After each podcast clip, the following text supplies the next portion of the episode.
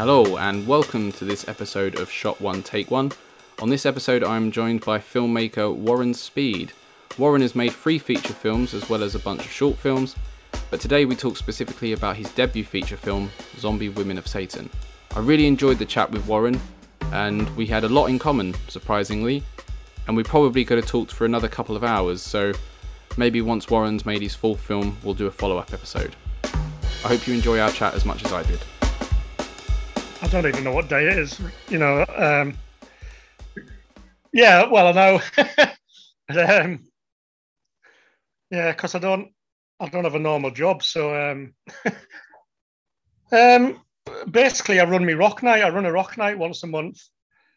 I'm really lucky. I mean, I've done loads of normal jobs in the past, but I'm 54 now, and um, the rock night I run in, I run a couple of rock nights. Well, one's quarterly, one's monthly um, that basically pays all my bills. Wow. Um, So you're the host, or you book the yeah, bands? I mean, I basically, it's basically my, you know, I set it all up and I DJ and promote it. So it basically wouldn't happen without me. But um, like it's been going about eight years. The we just did one last Saturday, and that was the seventieth one we've done. Um, It looks like you're still recovering from it. no, that's just me normal luck. it's one of those things, isn't it? You're trying to uh, you strike the balance between doing something creative and uh, earn money enough to pay the bills, but not Well, kill we- your soul. we don't. We're totally skint all the time, but I'd much rather be like this than, um, like I said, I've had decent paying jobs in the past, but I'm, I'm a lot happier doing what I want every day and having a lot less money than, you know, having loads of money. You know, yeah, that's kind of where I'm at. Out.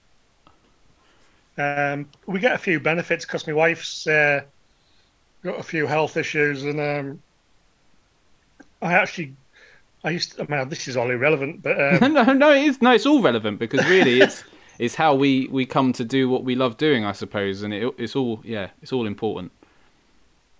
Yeah, uh, I mean, I wouldn't bother putting any of this on the podcast. You know, just wait till we get to the actual film stuff. You know. Well, I mean, people want to know, or at least I want to know, because really the podcast is for me, and I, I I'm really interested in in knowing how people fund their lifestyles, you know, and how they can kind of come by making films, because I just think it's impossible to kind of juggle both worlds and um, be making, especially feature films. Shorts are slightly different, but to be making feature films and you know pay rent and and kind of not be Oh yeah. Um, well, it's a nightmare. Uh, you know, well, like I say, I'm just very skint all the time. um,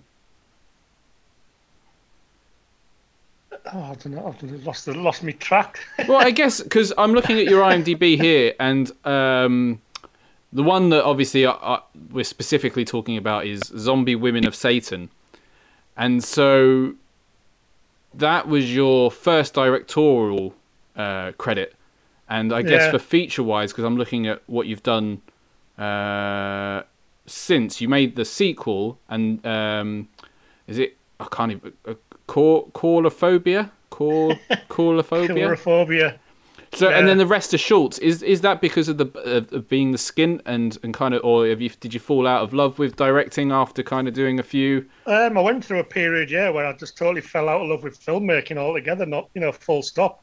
Right. Um, plus, I'd lost so much money as well. Um, I just thought, you know, financially, I mean, right from the start, it's never financially, it's never been, you know, worth it financially ever right from the start, and it's just gone downhill as the years have gone on. Um, but I just fell out of love altogether. Um, you know, partly because of my own mental health issues. Um, and I thought, what you know, I thought for a long time that I would never make another film again. You know, Right. Whereas before I got to that point, I thought, well, you know, I'll, I'll be one of them type of people who never ever retire because I love making films so much. You know, I mean, I, I won't make any money probably unless Right. something changes drastically. But I, you know, and I'm thankfully I'm back. I've got my passion back again. You know, and it's again, you know, I don't think, it, you know, it sounds cheesy, but if you've got a, a true passion, um, you just you couldn't actually live without it. You know, Yeah. sound sounds daft to some extent, but you know. No, no. If you're high in creativity, it's. I think it's. Um, they say it's, it's, it's, it's. Yeah, it's part of what you need in order to live. Otherwise, you'll be miserable, and I can certainly vouch for that. So, I don't think it sounds daft or silly, because it almost explains why we can do what we do uh, without any real reason, rhyme or Yeah. reason, and, and financial reward for it. You know. I know it's just daft, but um, I've never really been money orientated anyway. You know, which is which you can be. You know, if you're making films, No. especially when you're making micro budget films.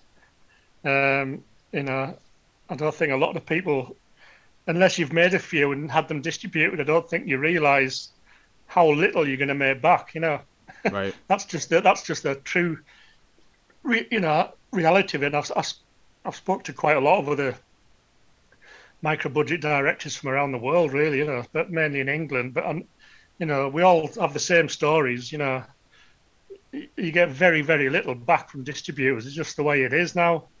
It's totally changed in the last ten years. You know. Do you think it's got worse since you made? Oh, it's got it's got a hundred times worse. I mean, I know for a fact if I'd made my first film, which came out in 2010, if I'd made it one year earlier, I probably would have made you know a hefty profit. Um, as it was, I lost money, um, but I still made a hell of a lot of money back on it than you do these days. Right. You know Why? um, why a year previous? Just because of what uh, the internet because the market just collapsed. I mean, I, I don't know exactly. Partly to do with all the streaming and everything. You know, Yeah. um, going from you know from my level, going from my level, yeah, when it was all DVDs and Blu-rays, and then it obviously started getting um, downloads and stuff, which were a lot cheaper.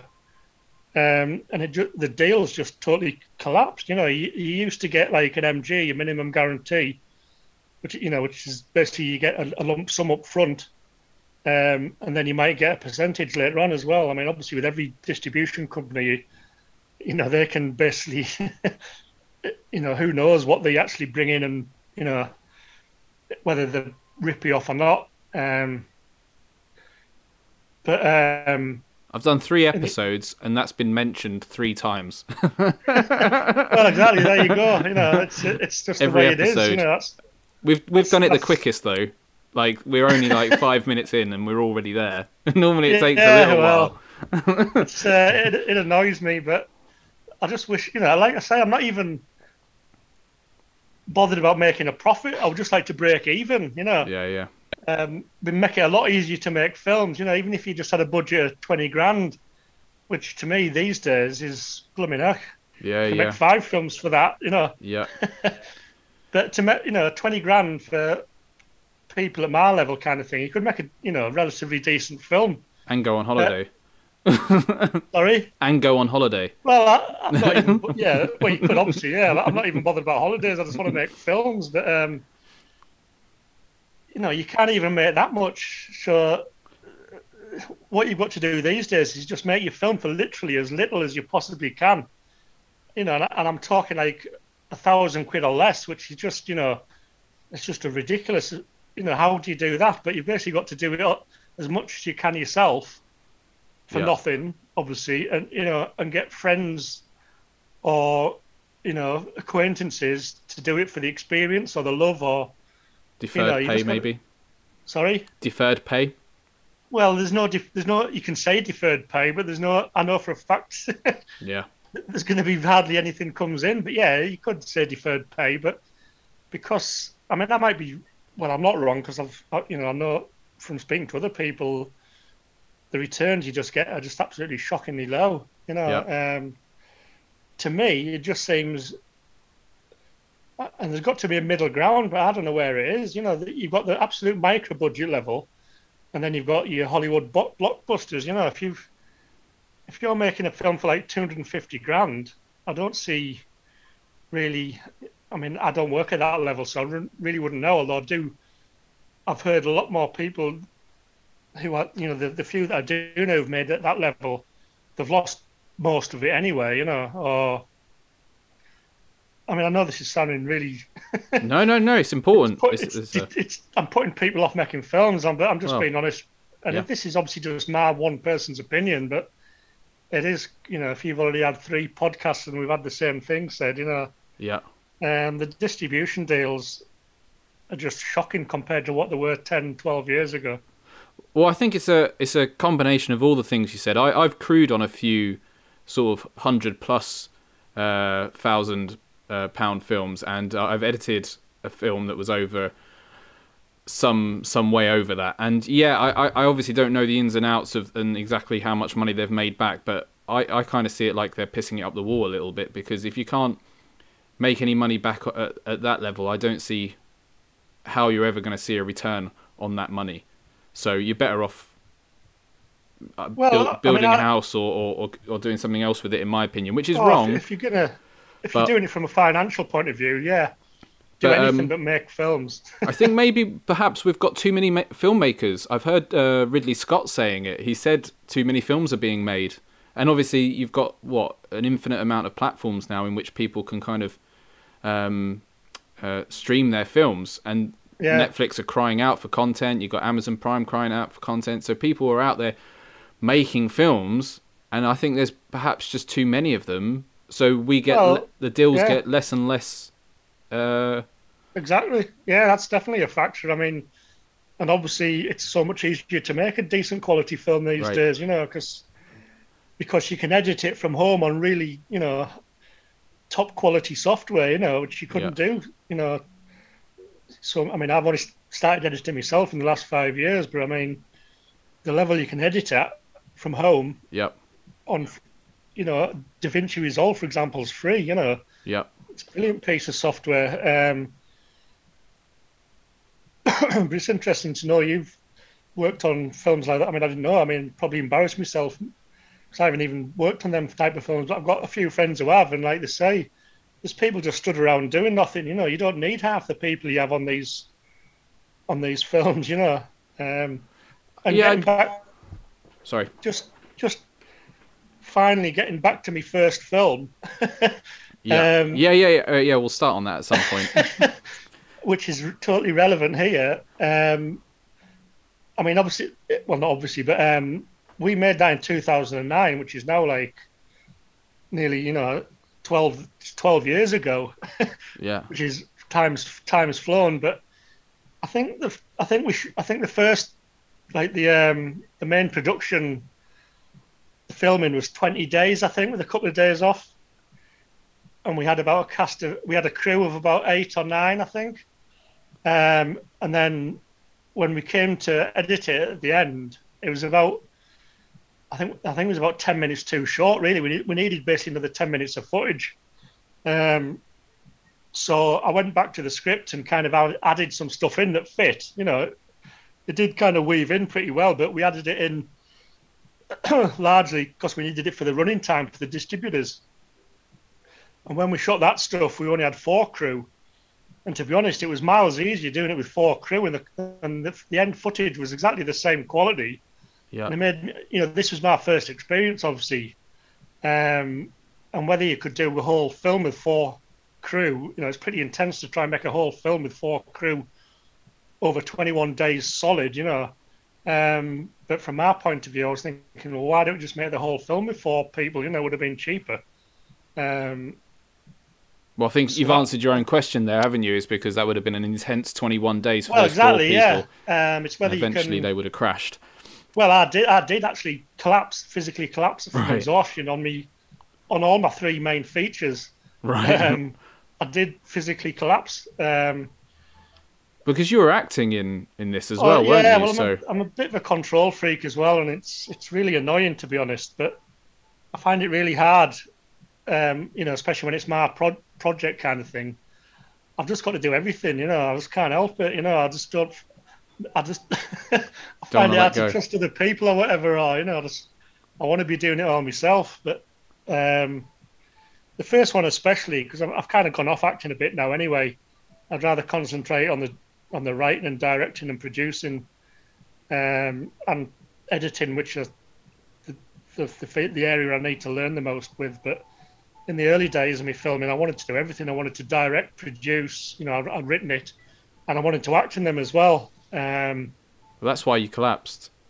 Well, yeah. well, I mean, it didn't, it didn't help that I'm bipolar as well. Right. Uh, so I was getting pretty manic during the filming as well.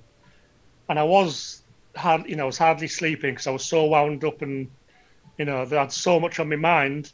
Yeah. And basically, you know, worrying about everything. Yeah, worrying and planning and, you know, making sure everything was in place, you know, and like I was doing so many roles, you know, making sure props were there, people were turning up. You know, we did have a first AD on the first film. We didn't have a first AD on the second and third films. Um, again, because I didn't. Well, part of it was money, you know. I couldn't afford one, and um, the people I did kind of find to help weren't very good at it. Um, I think one of my strengths myself is I'm good at organising stuff, but you know, obviously I overload myself, and then things go you know, go tits up a bit. Um, but yeah, definitely the first one, I was doing too much. Um, what was the budget, if you don't mind me asking? Yeah, well, I might as well be honest. I mean, the first budget was 50 grand. Um, this was the first film I'd ever made, remember? So I was very naive about everything. Um, and we actually used this was with my first wife. Uh, I'm on my third wife now, and they've all been well. I mean, filmmaking's played a big part in. I was going to say, is it is it one per film? um, it is. It is. Yeah, but um, it's not actually. um, but the first one. Not making made... a full fight. well, I've got my seventh planned. You know. Oh right. Okay. Wow. Okay. I've got a Thai bride coming over. right. No, the first one, my what you know, my first wife. Um, was an absolute saint. She let us basically spend all our life savings, which we'd basically accumulated through her through her intelligence, basically, rather than mine. Right. because I don't really save money, and I always fritter it away, partly because of me bipolar. Um, and again, because I'm not really money oriented, so I'd rather just, you know, you, you know, spend it. Spend it. Yeah, yeah. um, whereas my wife was a lot sensibler. And plus, we had two kids. You know, we've got two kids together. Um, still on totally fine, which I'm really surprised at, seeing as I spent all our life savings on a film. But um, but we did make 35 grand back. That's not bad. I know. No, that's this is you know this is like 12 years ago. Um, so a 35 grand return isn't bad at all. You know, if no. you got 35 grand back today, that would be amazing. You know, yeah. but these days, honestly, you get like two or three grand back. You know, it doesn't matter. I mean, I don't know what personally, I don't really see what the difference would be between making, you know, if you've got if you've got a lot of skills yourself and you've got a few people helping you who are skilled, who are doing it for nout or very very little, I'm pretty sure you could. I, am I'm not like say you had seventy grand and five grand. The seventy grand film would probably be it would look better and you know obviously the script's the main thing, but it would probably look better production values and you know and everything about it would be slightly better than the five grand film, probably. You know, not definitely because it depends on the level of ability. But the actual financial return you would get back from a distributor would probably be exactly the same. You know, that's that's that's the way it is. You know, I'm talking micro budget levels. You know, I'm not talking. You know, of you know, well, millions. Yeah, millions plural. Um, hundreds of thousands. Yeah, you're right, and I, I wonder, I wonder when it's going to break because the industry, the industry can't sustain itself because you've got creative people who, who, who can't, you know, live like that, and they can't um, build careers based on the fact that they've got to work for nothing and make films that way. They'll, uh, uh do you know what I mean? Like, I kind of, it's not sustainable for filmmakers to do that. So no, want... you've got to, you've got to make the. I mean, you've basically got to.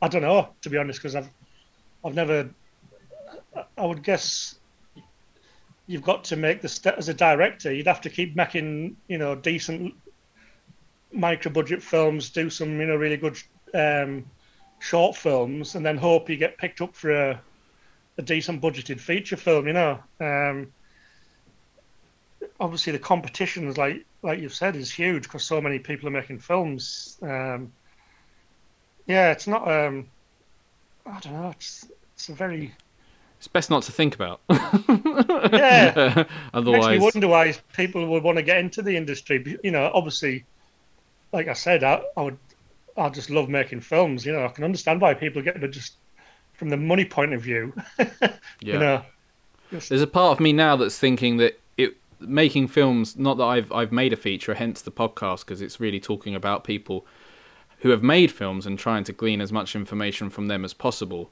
um, because I want to, and maybe after this conversation I won't. um, um, but I think I see. I'm verging personally on the idea. Well, I know, I know all these things that we're sort of talking about. I'm not naive, fortunately, because I. Well, I know you probably know a lot more about me, which is why I feel a bit embarrassed. No, no, no. Things and then you. no, no, no. It's just I've, I, I, yeah, I spent my sort of twenties trying to figure this out without really diving in, not having life savings uh, to kind of plow into a film, and so I, I sort of took my own route, which was to work for a bunch of people on sort of small roles kind of watch them and study them and see if you know I could see anything that they were kind of doing right and wrong and learn that way.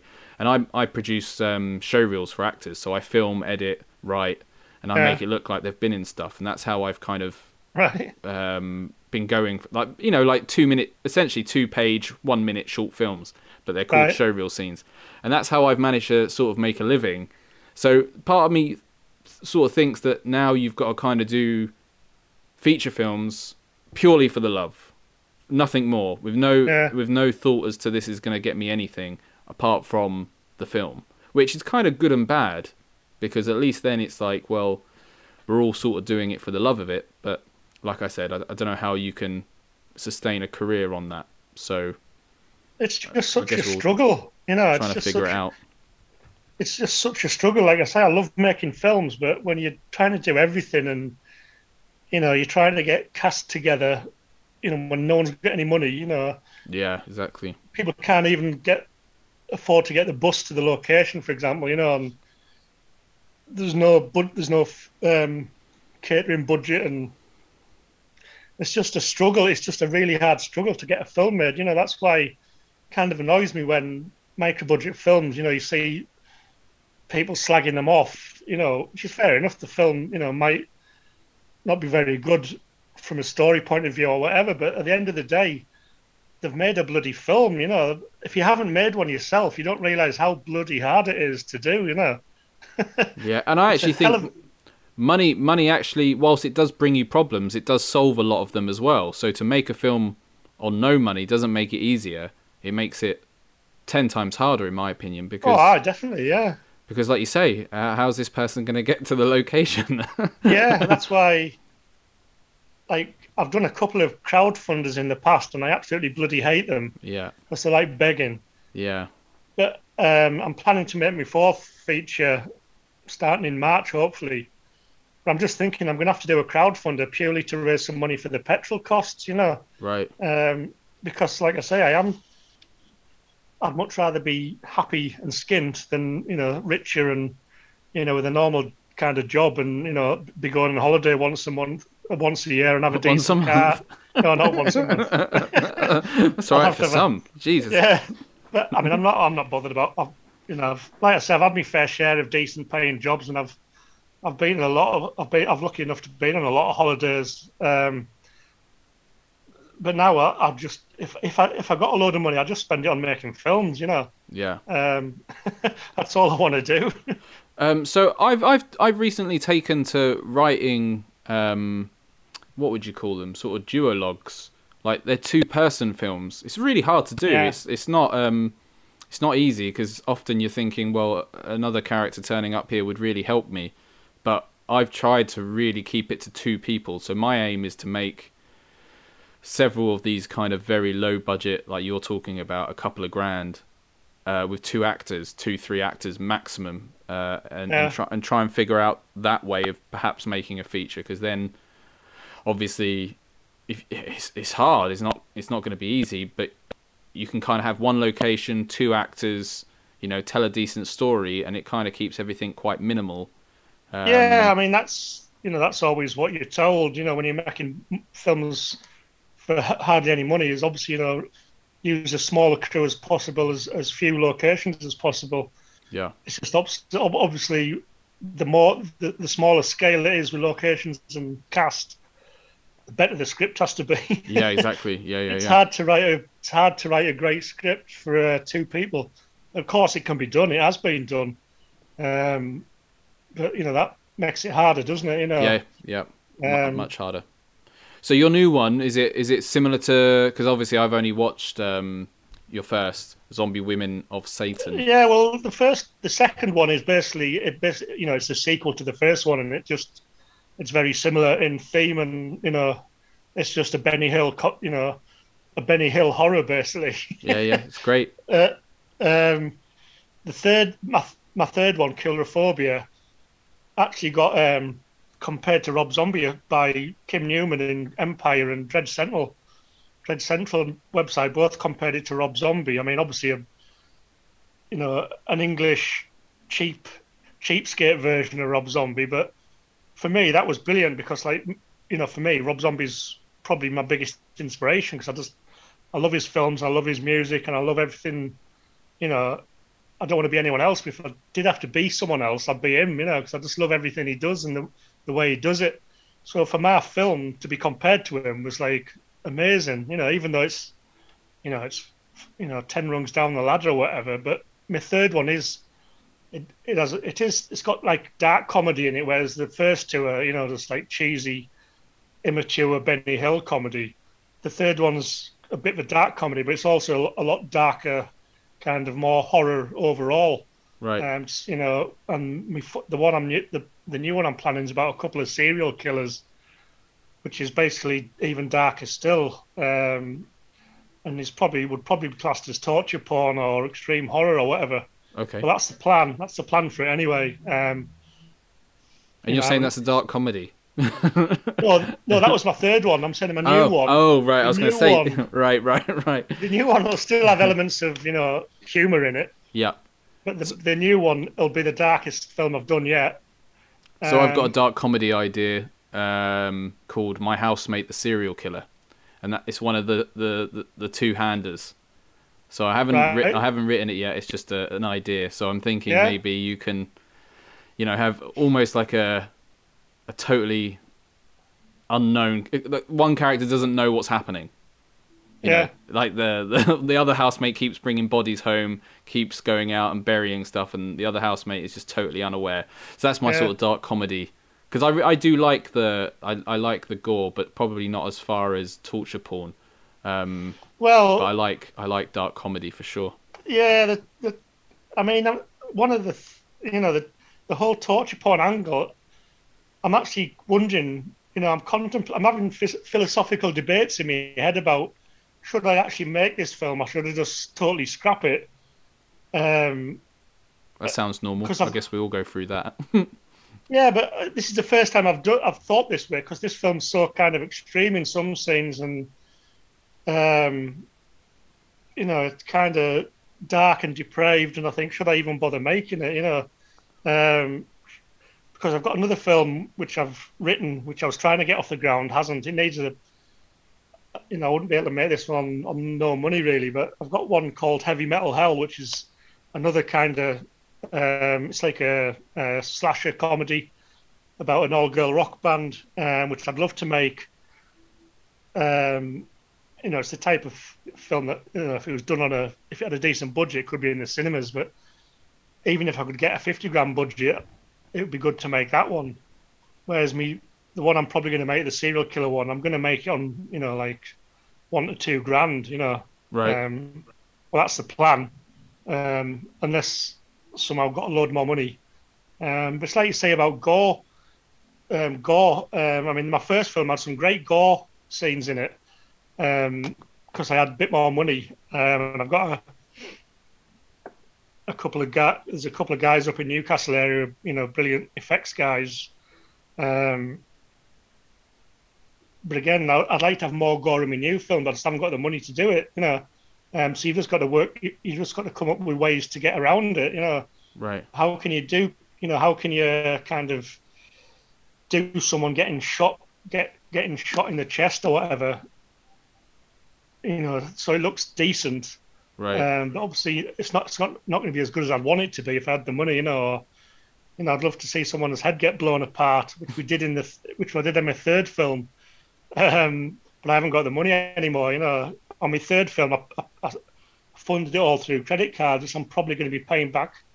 I mean, that was made about four years ago, and I'll probably be paying the credit cards back for another 10 years yet, the rate I'm paying them, because uh, I'm so skint. Um, so I don't even have the option of making films on credit cards anymore because I've done that, and now I'm. The film didn't make.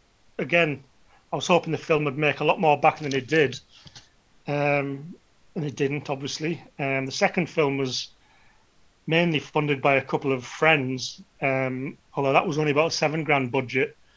Um, but I was still really pleased with how that came out. Again, most people were working for nothing. Uh, a lot of talented people, um, you know. But again, it's just I thought we'd make money with that. Again, we didn't, you know. So it's just. Why do you uh, think? Why do you think they haven't made? Because I guess what you were thinking. Okay, we made the first one for thirty-five, um, for fifty, and yeah, managed to get thirty-five back. If we, like you say, tried to make this for less money, we might still get thirty-five back, which would have been a, a very decent return. So why do? Yeah, what got lost Um, in translation? well, I mean, um, I think it's about maybe three years had elapsed since the first one and the second one, and I knew I'd get less because I knew the market had collapsed even further. Right. I did think I might make you know five grand maybe.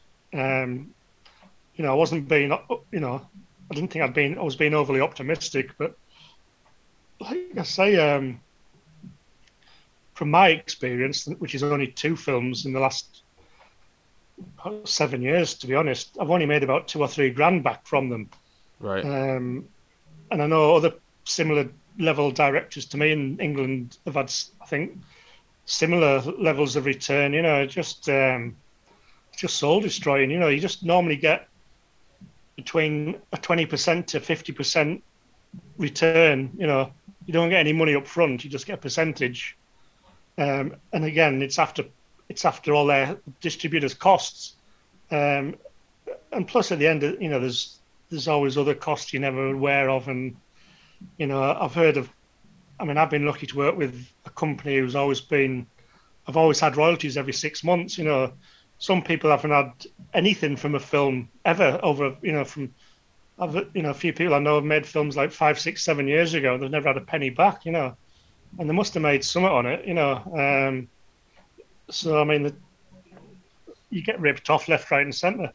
I mean, that's just you know, that's just life, isn't it? But It is, and I, I've got about three questions there, and I guess what what's going through my mind is: is there an opportunity for filmmakers such as ourselves to distribute our own films? Can is you know, it, should we head in a direction where it's like, well, do we need distributors? Like, should we not be trying to figure out our own way to kind of cut that middleman out? Because you're like we've already said, you're one of many people I've talked to about this being a problem, and it seems like it's almost choking the industry because why why would a filmmaker go out and spend their life savings on a film to receive a minus uh, return? Yeah, um, well, I think I think a lot of first-time filmmakers are totally naive and don't realise they're going to lose everything. You know, Right. um, but as far as I mean, you can distribute. It's easy to distribute yourself. You know, it's the the thing with distributing is yourself is it's all about marketing. You know, the distribution side of thing. You know, you can easily get your film. Well, not easily, but um, you've got to jump through hoops, and it's getting harder.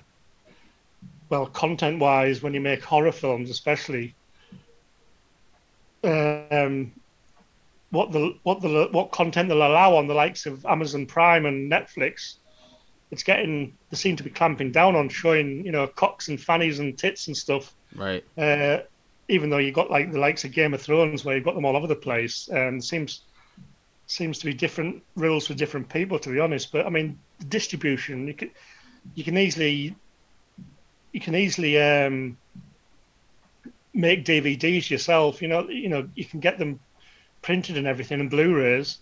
The whole problem then is the marketing. You know, people have to know about it to buy it. You know, Yeah. um, which is another thing with a lot of the small distributors. They don't do any marketing, um, especially compared to what they used to do. You know, I remember when my first film came out.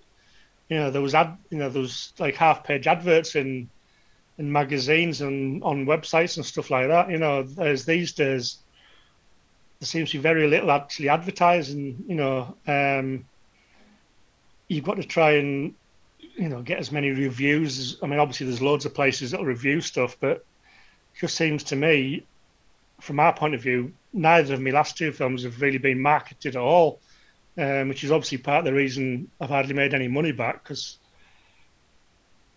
um, when you go on Amazon Prime or Netflix, for example, um, if you get your film on there, um, it's a lot easier for other people for people to find it when they're not looking for it. You know, because they'll get you know it'll get recommended to them or they'll get pointed to it. You know, the way the algorithms work. But if you're just selling a, a DVD through your own website, which I've tried doing in my last two films, to very, which totally failed basically. Um, you know that's that's the problem with self distribution. I think is the actual marketing side of it.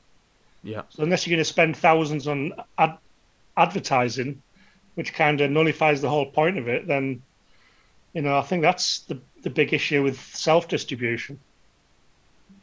Yeah, it's not it's it's not um it's not the answer for sure, but it's whether filmmakers stand a better chance. Like I don't know if you know, there's platforms like Vimeo and YouTube do it where you can, especially Vimeo, you can um, easily upload it and charge a oh yeah yeah yeah fee uh, yeah. rather than DVDs and Blu-rays. Like that wouldn't even cross my mind now to.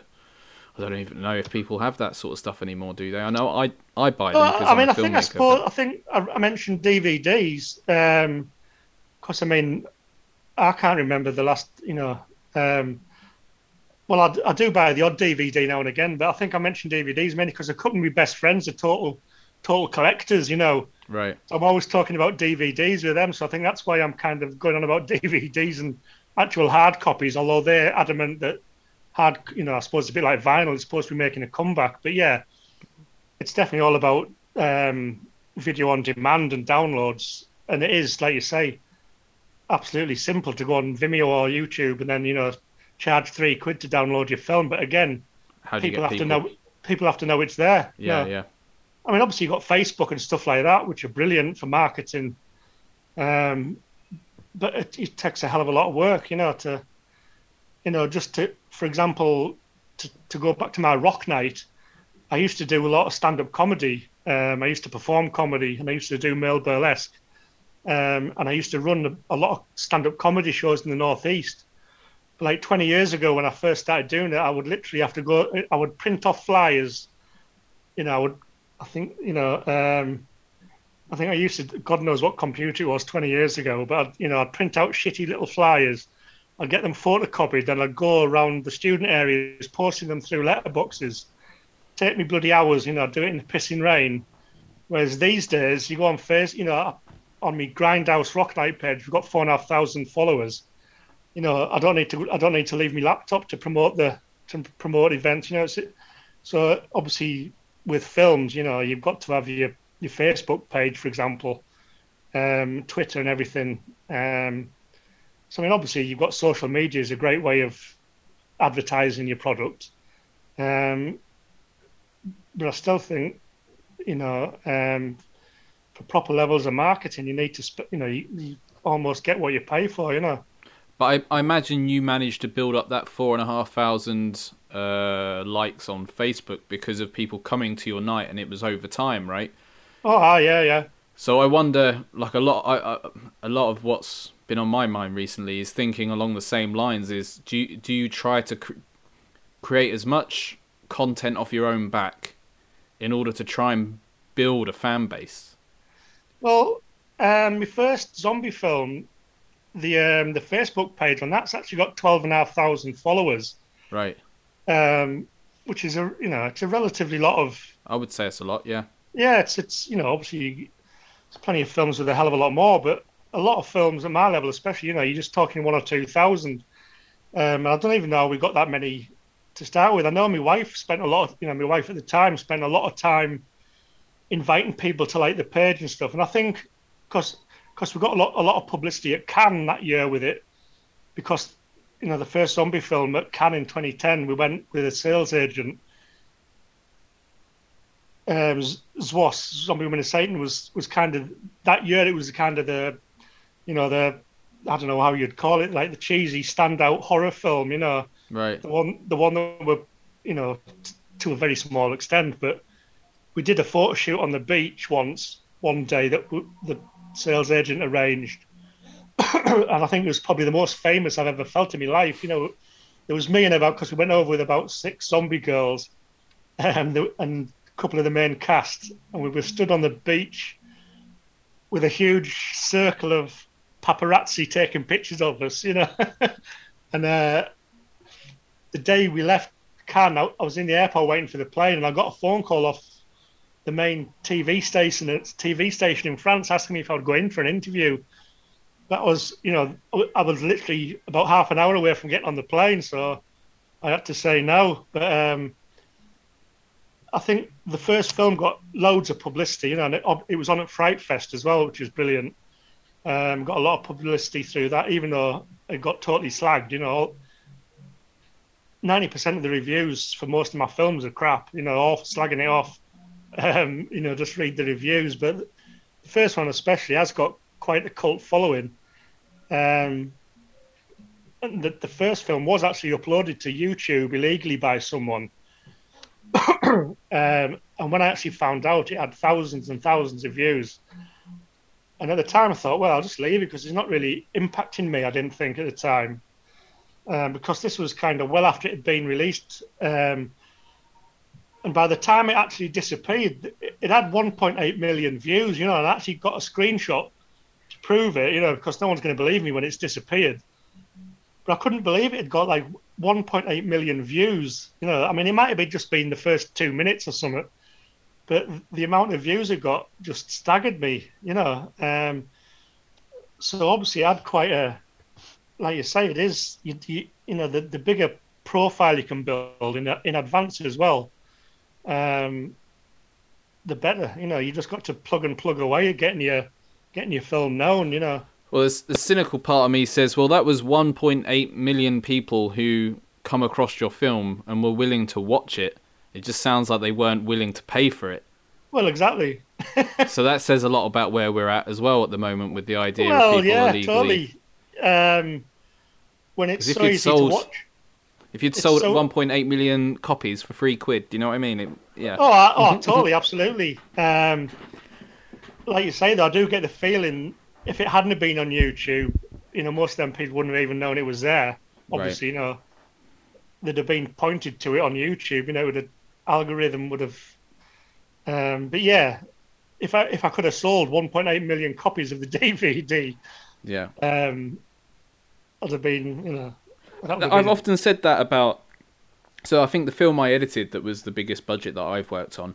I think that went up on YouTube pretty soon after it was released on DVD, and um, I remember thinking, obviously, because I'm not the money man, well, it's great that that you know people are going to see it, people are going to watch it and stuff, which was obviously good for the film, yeah. but not for the money men because that's exactly, people yeah. just watching it for well, free. A big reason, a big part of the reason I left it on YouTube was because I thought it was great publicity for the for the coming sequel. You know, right, right, right. Um, also, um, it's really weird how we got the American deal because I got you know the, um, we got uh, I think um, I think yeah it was Revolver who released it the first film in Britain in 2010, and I think we got about 12 grand off them. Um, and it was all through um, a guy called Mike Hewitt. Who I'm not. I think he works might work for Arrow now, but he really pushed the film right from the very start. Without him, I might not even have a film career because he he got the film released because I think he was working at Revolver at the time, and he got into Fright Fest, and he really helped us. You know, it was a massive kind of support for the for the film. You know, even though it kind of he maybe regrets it now, seeing all the bad reviews it got. But um, you know, that wasn't anything to do with him. He, he was just great at getting it out there for us. But when the first film came out in Britain, it went on the torrent sites, and it went it went mad on the torrent sites. And I actually on the IMDb, what is it, the starometer thing on IMDb? Mm-hmm. I skyrocketed up the charts. I only found out because my mate I didn't even I didn't even have IMDb Pro, but um, my co-producer on the first film had seen it, and I'd gone sky high. You know, I was above like ridiculous people. Like you know, I wasn't that high, but I was like about 350 or something. Like I was above like really well-known people. You know, and I'm just a shitty little filmmaker. Hmm.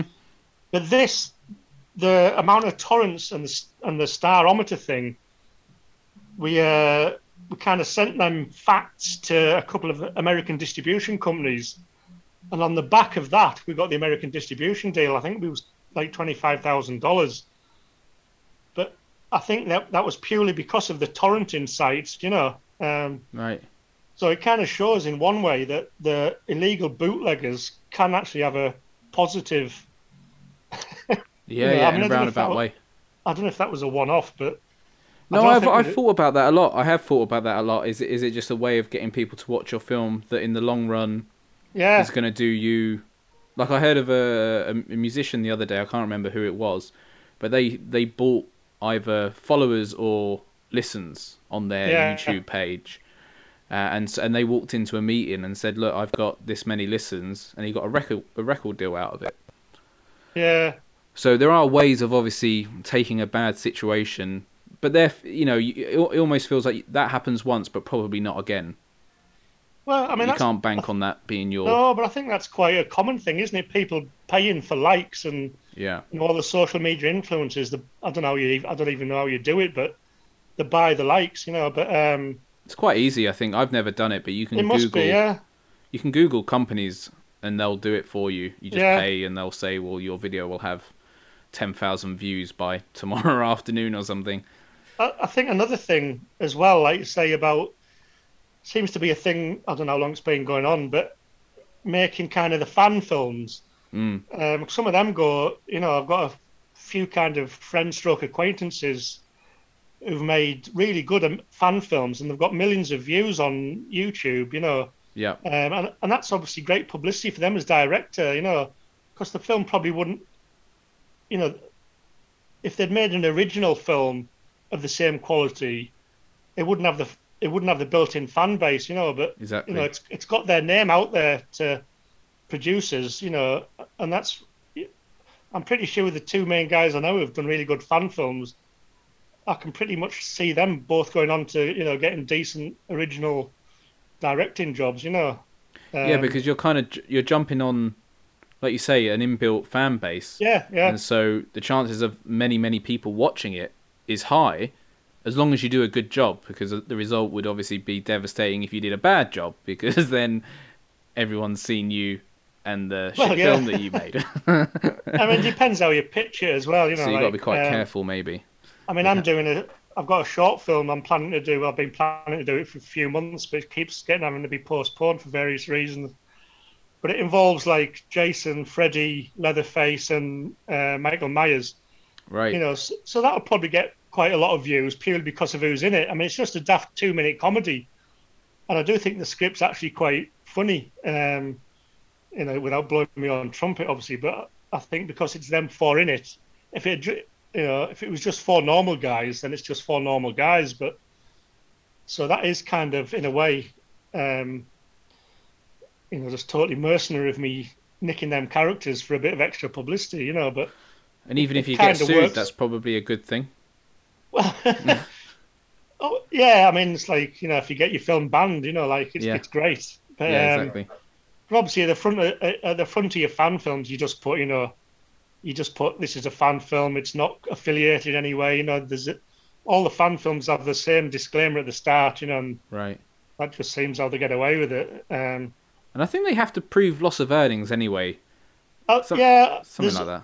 Yeah, you're not allowed to make anything from it, and you know, I, I don't know the ins and outs. I'm just making a, a daft two minute comedy, but yeah, I'll probably get, but I'll probably get kicked off YouTube or something. But Well, uh, we should sort of segue at some point to your film. I know we've sort of touched upon yeah, it. well, you can always cut all this out and No, no, it's great. It's great. It's just, uh, your podcast, put on what you want. yeah, yeah, exactly. Like this is for me. I, I- I doubt anyone's actually going to be listening. Kind of to, to wrap up sort of what we've been talking about. I, I do things for love, and I and, and this is partly it. And I kind of just want to talk to filmmakers and kind of like I said earlier, get as much information from them as possible in the hope that maybe a light bulb goes off in my mind, and you know I can do. Yeah, can- well, it's always about network. Networking's a massive thing. Um, And this has been great already. Like I said, I've only done three, but they've all been. Oh, you're the fourth, actually. I said episode three. I haven't released episode three, so you're the fourth. Um, Yeah, and it's come up in all four, not three. So, um, but, but one thing, I because we we have sort of touched upon it, and the thing that obviously I noticed about your film. Firstly, was the sound quality, and you might just you think, well, yeah, obviously, but I don't because most first feature films made by filmmakers, the sound is, in not so many words, awful, but certainly noticeable. And there was a, a quality about your sound that I just it just felt The right. first, you know. the first film probably got the best sound quality of all my films, you know, because Right. we had the best crew, to be honest. Um, I think, and I think you can tell, you know, because I, yeah, I mean, I obviously I was naive at the time, and I didn't realise, but I was lucky that I had a, a guy called Steve O'Brien co-producing it, who knew all the technical stuff, right, who put the who put the crew together. Um, you know, without him, I couldn't have done it. You know, um, but he, you know, the the first film is technically really good. Um, you know, whatever else you might like, you know, that's what annoys me when you get slagged off to some extent. I know that your average viewer doesn't really care; they just expect it to be top quality, but they don't realise, you know, how much how hard it is to get that quality. But yeah, um, second film we had a decent sound guy as well. The third film was basically one of my mates um, who'd never done sound before, um, using you know a cheaper sound recorder. So the sound on my third film is the weakest of the lot. But I've done short films myself where I've learned how important it is to have a separate proper sound recordist yeah, you know, because a lot of films, you know, for budget or whatever, if you've got like a, you know, a kind of cheap level kind of camera, camera, um, and you're just recording into the camera, the sound, like you say, the sound's going to be shit. yeah, And the sound is hyper important. A lot of people don't realize how important it is. Well, it meant I I only noticed it because I was sort of expecting it. I was, you know, at that level of filmmaking, you're thinking, well, the sound, the fact that I hadn't noticed it made me notice it. But obviously, it's because I'm Yeah. looking out for it at this level. So I, you know, when you talk about it going to Cannes and things and, and DVD, I can see why it probably did so well from a technical level. Well, exactly. It, it felt Yeah. bigger budget, but I I- personally I don't know why or how people can slag it off too much because. I, I really enjoyed it, but it's of a type, you know, and this is what I think is gonna exactly. it's gonna um, segue back to us talking about a built-in audience because that genre, whilst it's not one that I'm particularly familiar with, I feel like will have a very hardcore love for that type of film.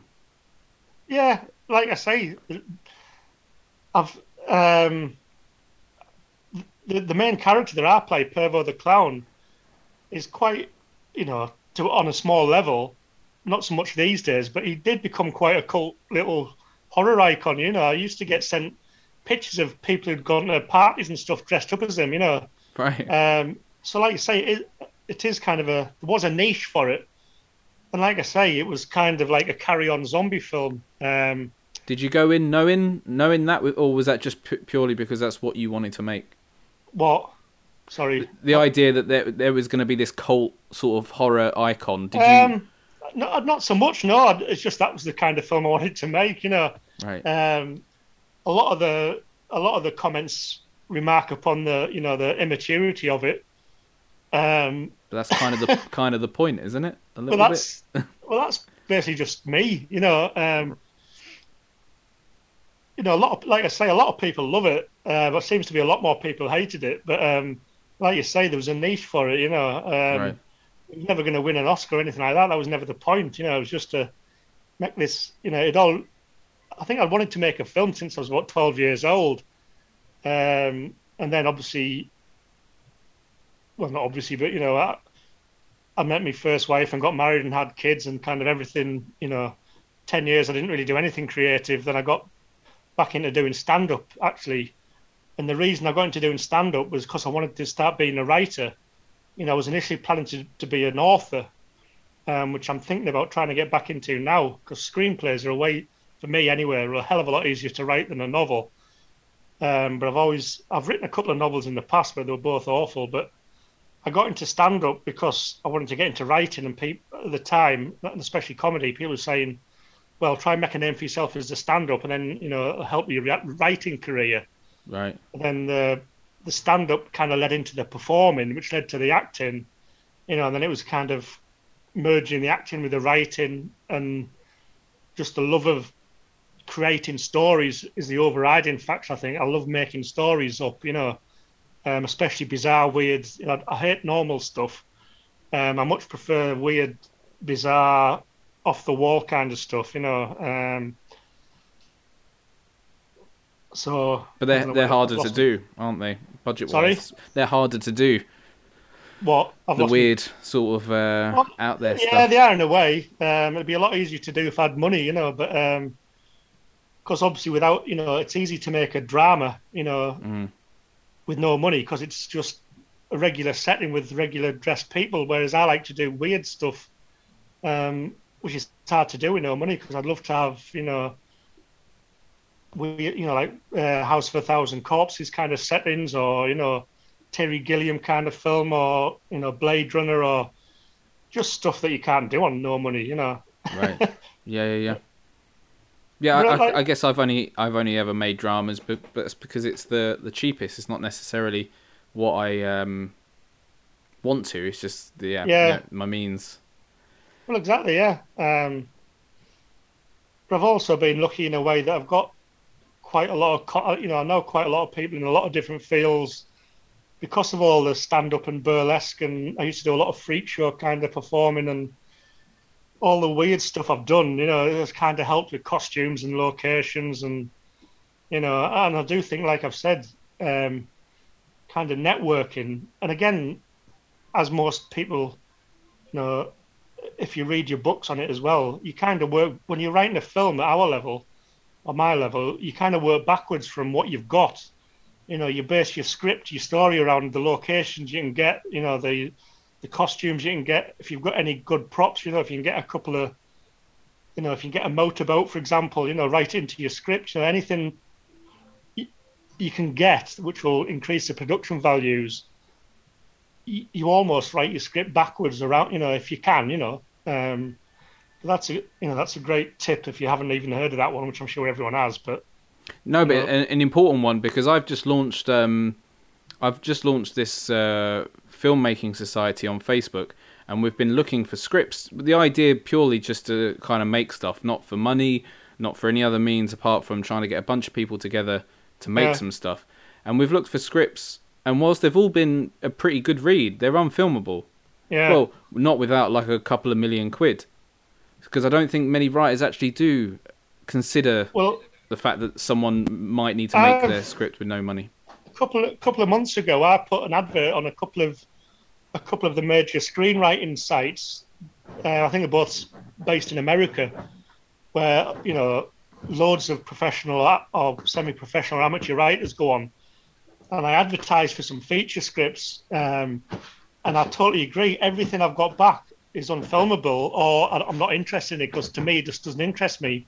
Mm-hmm. But um, I, I, don't know if I've well, I didn't give the. I, am sure I said you know micro budget kind of thing, but they're sending scripts that you need millions of pounds for. You know, like yeah, yeah. Another, I think uh, it's the only reason I actually got into screenwriting. So I'm a writer as well, and I obviously try to write as much as I can, and it's probably where I sort of probably spend most of my time now because it's free. You know, you can yes, do it. I'm the same. You can do it with your day and not have to exactly.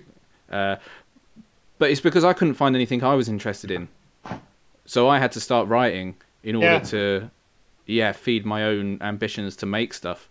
And I, yeah, I, I kind of, so you and I are similar in that we've made stuff and understood the process of writing, perhaps from a producer's point of view. Of like, yeah. when you're writing, you're probably thinking, well, I've got to make this at some point. Well, so exactly, hundred percent. That's partly why it takes me so long to write a script. Yeah, because I'm writing it because I know I'm making. I'm thinking, all right, I'm writing this. Can I actually get that location? Right. You know, exactly. is this feasible? Basically, everything I write, is it feasible? You know. Most um, writers perhaps haven't. They don't do that because they're not thinking from a well, producer's if they're, if they're not self-producing, exactly, they're just writing to sell it. There is no limits. You can write with, with the hope that you know, James Cameron's going to produce, make it or something. You know, when money's not an object, you can write what you want, but and I did have a comment the other day. I, you know, I, I don't want to pick people out necessarily and say he was wrong, but he did say because I've put up this page or this uh, document basically saying like here's the limitations requirements and limitations of, of the script these are the things Yeah. that we can't have these are the things we need da da da da da and one of the comments again I, I don't think he meant it um, sneeringly but he sort of said that's too many limitations give me a haunted looking house and i'll write you a great horror and i think i wrote back something like limitations equals creativity or something like Yeah. you know the more the limitations the more creative you have to be and, I, and that's the way i kind of see it is that anyone can write a horror for a, a scary looking house try and write a horror for a regular Oh. looking house Try writing a horror about two people where one's a serial killer and one isn't, and live in the same house. yeah yeah you're not going to go and wait and write that are you Oh, no, I'm not. I'm going to wait and see yours. yeah, I've got a few. forward- So I've been I've been working honestly on about I, every time I, I I'm constantly thinking two people, two people, two people, two people. Yeah. What story can I tell with two people? One location, two people, and I, I've come up with about five ideas that I'm pretty pretty keen on. So I'm gonna at some point. Oh, I'm I'm, I'm writing something at the moment, but it's not a, a two person one. This is a a much bigger a, a very simple film. One one I actually released ten pages of it on uh, online today. Um, one location it's set in, at Christmas, but we need the, for the society we can have more actors and more roles. But for Yeah. my own budgeted films, yeah, I'm trying to look for something with two people. And I, like I said, I've got a few ideas. Yeah, I've done a couple of short films lately, which I haven't written because I asked about short film scripts, and I found I get a lot more short film scripts. Yeah, I mean, obviously, it's a lot. It's going to, you know, purely by the fact it's a lot shorter, it's going to be easier to make. But I'm also getting short scripts that actually interest me or I like. Whereas I've never had. I've had about. I must have had about thirty or forty feature film scripts sent in the last couple of months, and not one of them's interested me in the slightest. right. That's just my taste. You know, that's just down to my taste. But um, to me, they're just all cliche, boring ideas. You know, but um, I've had some decent short films that I've made, and but they've you know the last two were both, well, two of them were two people ones, and one of them was just like a monologue. Right. Um, but yeah, short films. Um, I don't think I could write a, a feature film with two people. You know. Um, I, I did. Um, I've managed it a couple of times, but uh, I haven't made them yet, obviously. But I've managed to get to the end without only ever uh, using two characters, and it, it, it's Yeah. not easy. So it's possible, but you just got to have a. well, it's definitely possible. You know, you've just got to be a better writer than me. I think. no, no, it's not. It's. I don't know if it's about being better. It's um.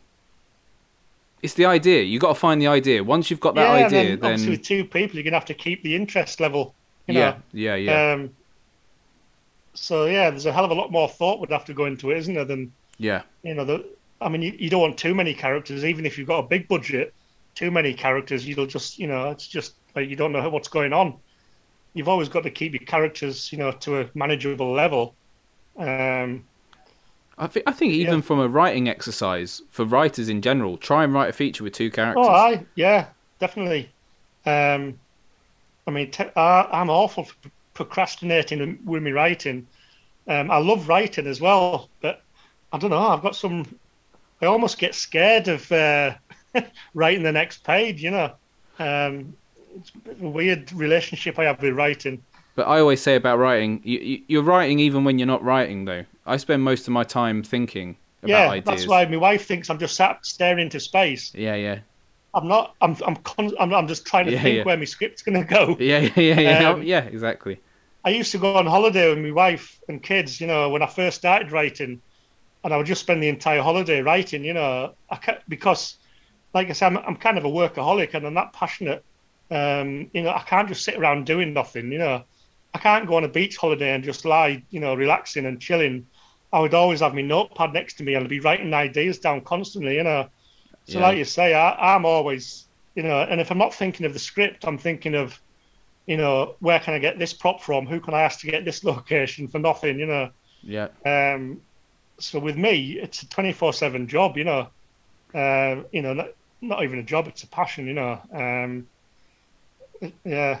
I think we're very similar. Like you should see my notes on my. So we don't have a pad. I have a phone, obviously.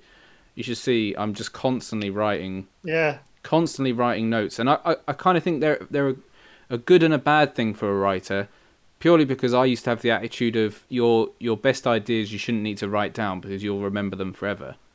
Yeah, well, I thought I've often thought that, and then I've forgotten them. Yeah, and then I heard So- someone say that they they forgot an idea once, and I thought, oh fuck that, I'm, yeah, I'm right. I've, I I'm don't believe that down. anymore. I, like you say, I've, I've woken up in the middle of the night with a brilliant idea. Thought, oh, that's so good. I'm not even, you know, I haven't got anything to hand. I'm not even gonna. I would sometimes go downstairs and get some, but that's so good. I'm not gonna, I'm not gonna forget that. And then in Right. the morning, Gone. I've forgotten it, you know, and you gutted. Um, but yeah, I'm always making notes on my laptop. Basically, I'm always sat on my laptop. So because the, the the best idea will still win out because whilst you've written them down, it's it's nice to know that they're there if you do forget. And I've forgotten a few, and I've gone back and found it and gone, oh yeah, how did I forget that? But you just do. So then when you are thinking about something, the one that you think about the most will be the one that you should probably sort of attend yeah, to. You know, that's the one that you probably need to write maybe or work on. yeah. But a, a lot of like talking about ideas, when you're thinking of like the next idea for a plot twist or, or whatever, you, you're often told, or you know, it's often suggested you shouldn't go with the first idea. You know, you Hmm. have as you know, I find hard, I find it hard not to. think of as many ideas. You know, it depends what you what idea you're thinking about, but you know, try and think as many as many as possible. I don't know. It's um, Oh, sort of lateral lateral thinking type thing. yeah. I mean, I think all when I write as well, I'm crap at planning stuff out. You know, I just Right. I basically just start and and just keep writing. You know, and, and ma- literally make it up as I go along. Um, I just find that's I just find it hard to actually plan. I mean, I do make a bit. You know, I've got a rough, a very very rough idea of what's happening. You know, and rough characters and but things always happen as you write it. Because I think it, I think if I wrote it all, you know, a lot of people would basically write it out scene by scene from start to finish, and then I think, well, what's what's the excitement in writing it? Then you know, I mean, obviously the excitement's from from making the scenes, but I just love just getting just starting and keep going, and then and I always come up with brilliant, well, not brilliant, you know, just things happen in my head. You think, oh shit, that would be great, you know Yeah. you know, and your, your character, you know, and your characters take over, and you think, you know, well, at this point he would do this, you know. So I wasn't planning for that, but it wouldn't be realistic if he didn't do that now, you know. I think for Um, me, uh, the reason I so I bullet point the film um, because Yeah. I think it's the easiest way of seeing where something you can see it. I, I do seventy five bullet points, Yeah. and I can kind of see the film without having to write 75, Yeah. 80, 90 pages. Well, I mean, I think then- that's what I'll do. the same happens though. There's what you've just described. So even though you've got yeah. the um, the bullet points, instantly on page one something changed. Instantly. But you've you've kind of always got the bullet points Yeah. to fall back on if you Yeah. ever write yourself into a bit of a a bit of a muddy I think puddle. I'll, I'm gonna, yeah, I keep saying I'm gonna do that next because I love bullet points, especially.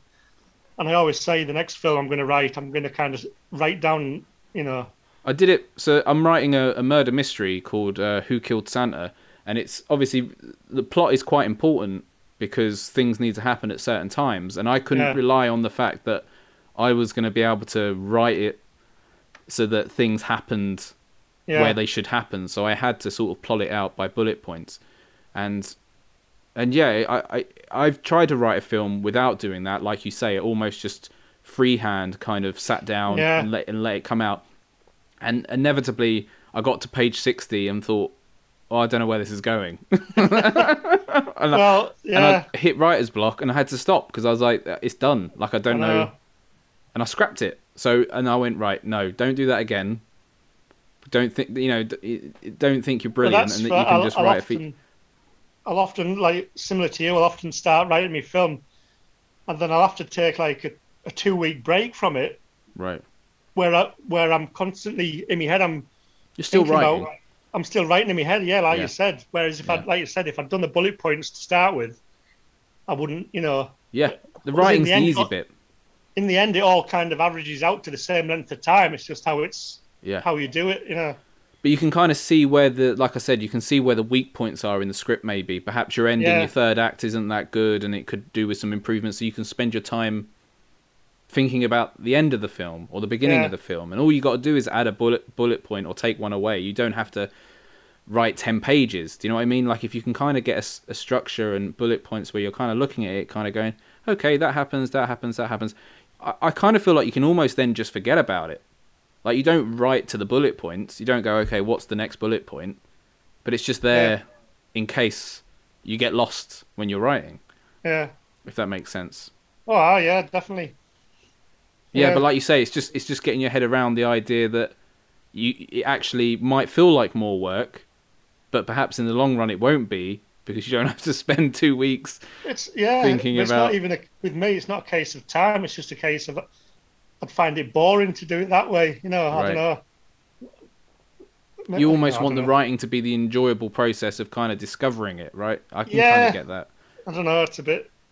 I But every, Yeah. you know, you've made more feature films than me, obviously, so I don't think I have much of a, a say in the, the argument. But everything that I've read, every writer that I've watched, everyone always kind of says uh, structure.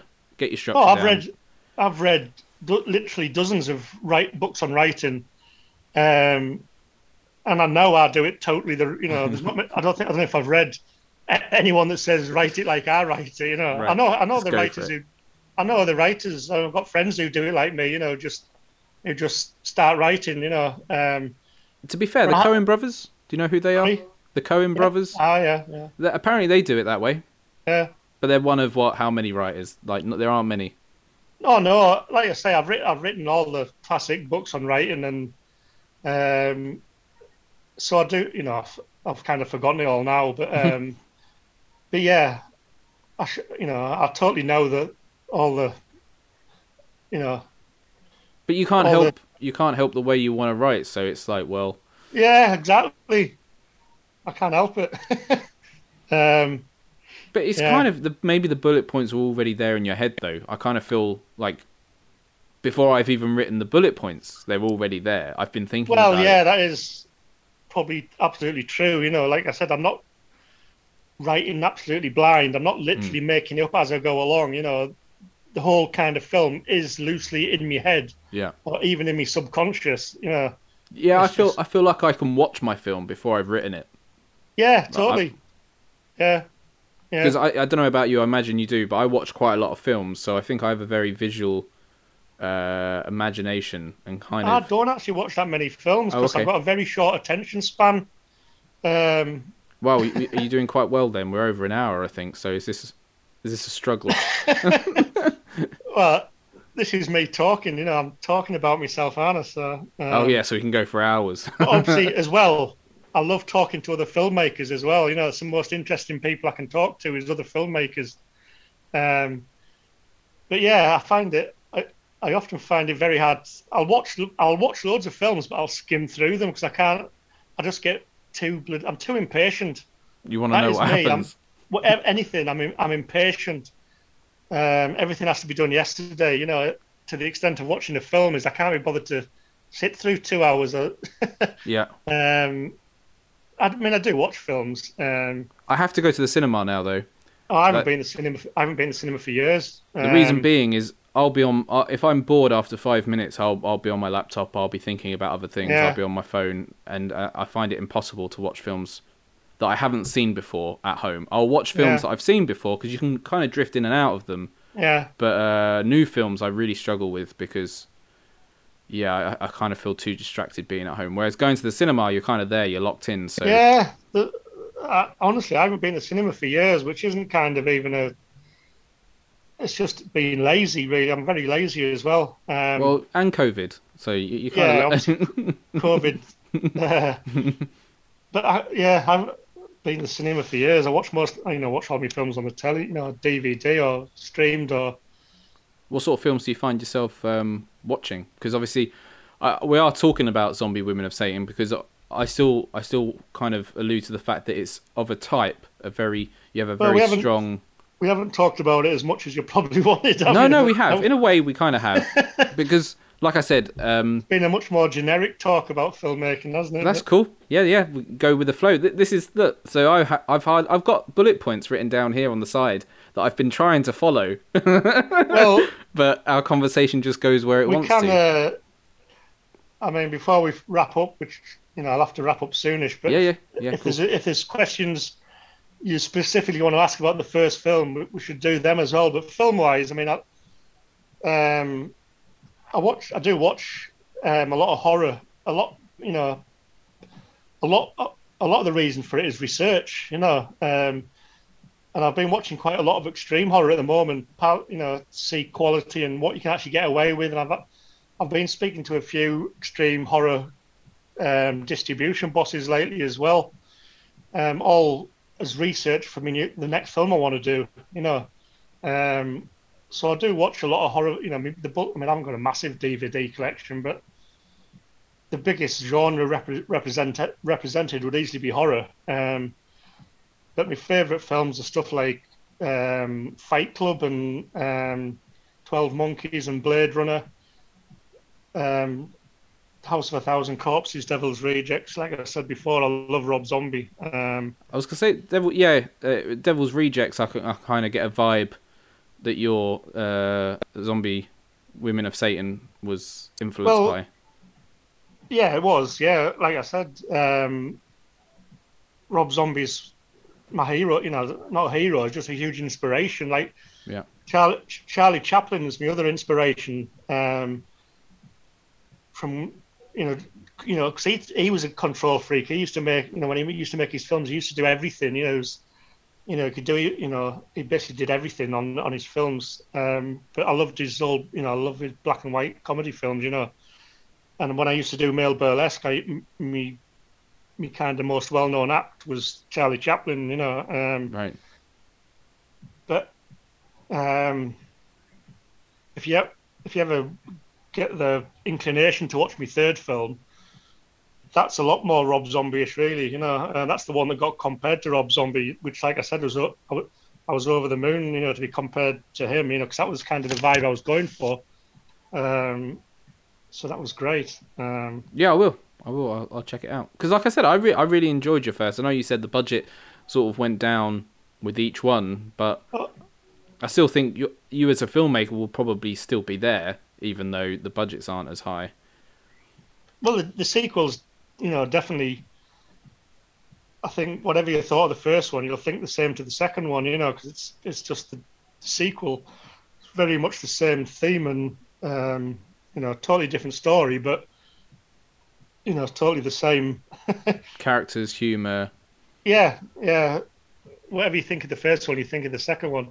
Um, and the third, like I said, the third one is much more kind of almost you know serious. You know, it's less it's less Benny Hill. But, um, but yeah, have you got have you got any specific other questions for the first film? You know, because I don't want to.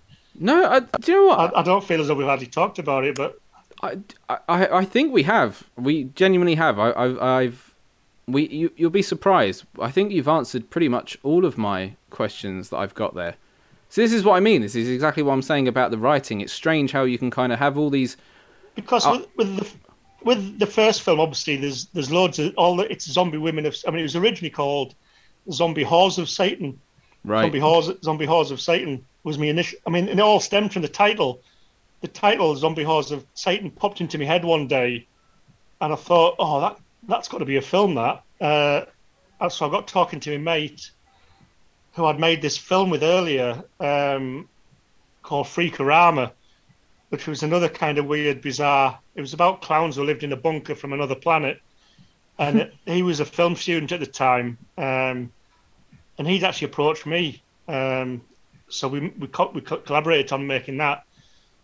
He was called Chris Greenwood, and I, said to Chris, "I've got this great idea called Zombie Whores of Satan," and he said, "Well, I would maybe tone it down slightly for marketing and call it Zombie Women of Satan, which is, you know, fair enough, absolutely. But um, the film all stemmed from that. But the fact that I was I was a burlesque performer at the time, I knew loads of, you know, kind of hot girls, so to speak.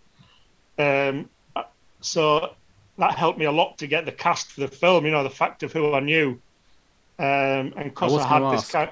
Sorry. Yeah, that was one of my questions. The casting. How did you get so yeah, many um, people willing? Exactly. It's not easy, and it was easier for me then than it is these days because I, w- I was kind of working in the in an industry, uh, you know, burlesque where there's a lot of, you know, hot girls involved, basically, who uh, I roped into the film. Um, Seymour Mace, who plays Johnny Hellfire, who has all the funniest lines, which were all improvised by him because he's genuinely a very funny guy. He's a great stand-up, and he actually didn't. I think he disowned the film because he didn't like it. Oh, which I don't know why, you know. Which is fair enough. It's totally his own. But he'd you know he'd seen the script, and like I said, the funniest lines in the film are probably all the lines that he improvised on the day. But um, I knew him through stand up, you know, um, so I got him through stand up. Um, I think the others were some of the other roles were cast through StarNow, you know, casting agency. Um, and the crew, like I said, the crew was put together by my mate Steve, who is a local filmmaker, uh, director, kind of producer. Well, he, he, Steve can basically do. Without Steve, uh, none of my first three films would have been finished, you know, because he did all the editing on them. Not so much on the first one, uh, the second and the third one, he did all the editing because that was. I mean, I'm hoping to edit my fourth feature myself because I think I'm hopefully good enough to do it. But um, well, I'm going to get them, and I'm still learning. Um, but like I said, Steve really helped on the technical side of things with the first film. The second film, Chris, who I mentioned earlier, who I made the first bizarre short film with, who suggested changing the name, wasn't involved in the first film but he was co-director, stroke main director on the fir- on the second film, with another friend of ours, Dave Mordy, on camera, um, and a few other friends helping out in the crew. You know, again, we had a, um, a decent sound recordist on that film. Um, so yeah, it's all friends of friends or friend, you know, direct friend, which is why networking is so important and you know, finding people who'll do it for the experience or the IMDb credit, you know, when there's no money available, you know, or it's really hard to find money. And the money you do find, you know, you need to spend it on stuff like petrol, you know, they're just the basic expenses, yeah, not food, actual yeah. wages, you know. Uh, food makes a big difference as well, you know. If you can provide food, that makes a hell of a difference. and de- decent food as well. Decent food. Well, for a feature. Probably, yeah.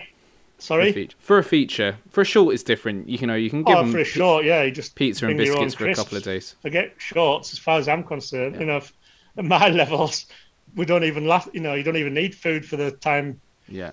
You know, most of our films are done in an afternoon, short films, but um, right.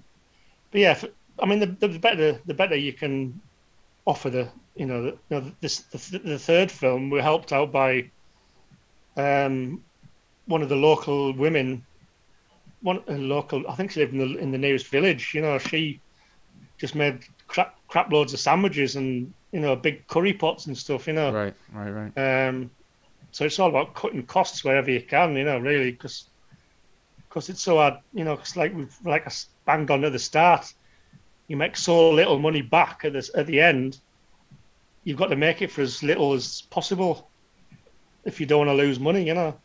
Yeah, it's yeah. We, we can we, we can sort of wrap it up soon, Warren. Just so you know, but I wonder if it's just um, a false economy because obviously, yeah. Then it then it relies heavily heavily on a on a script, and that's that's good for me because I'm a script writer. So I kind of think, well, yeah, yeah, that's that's good.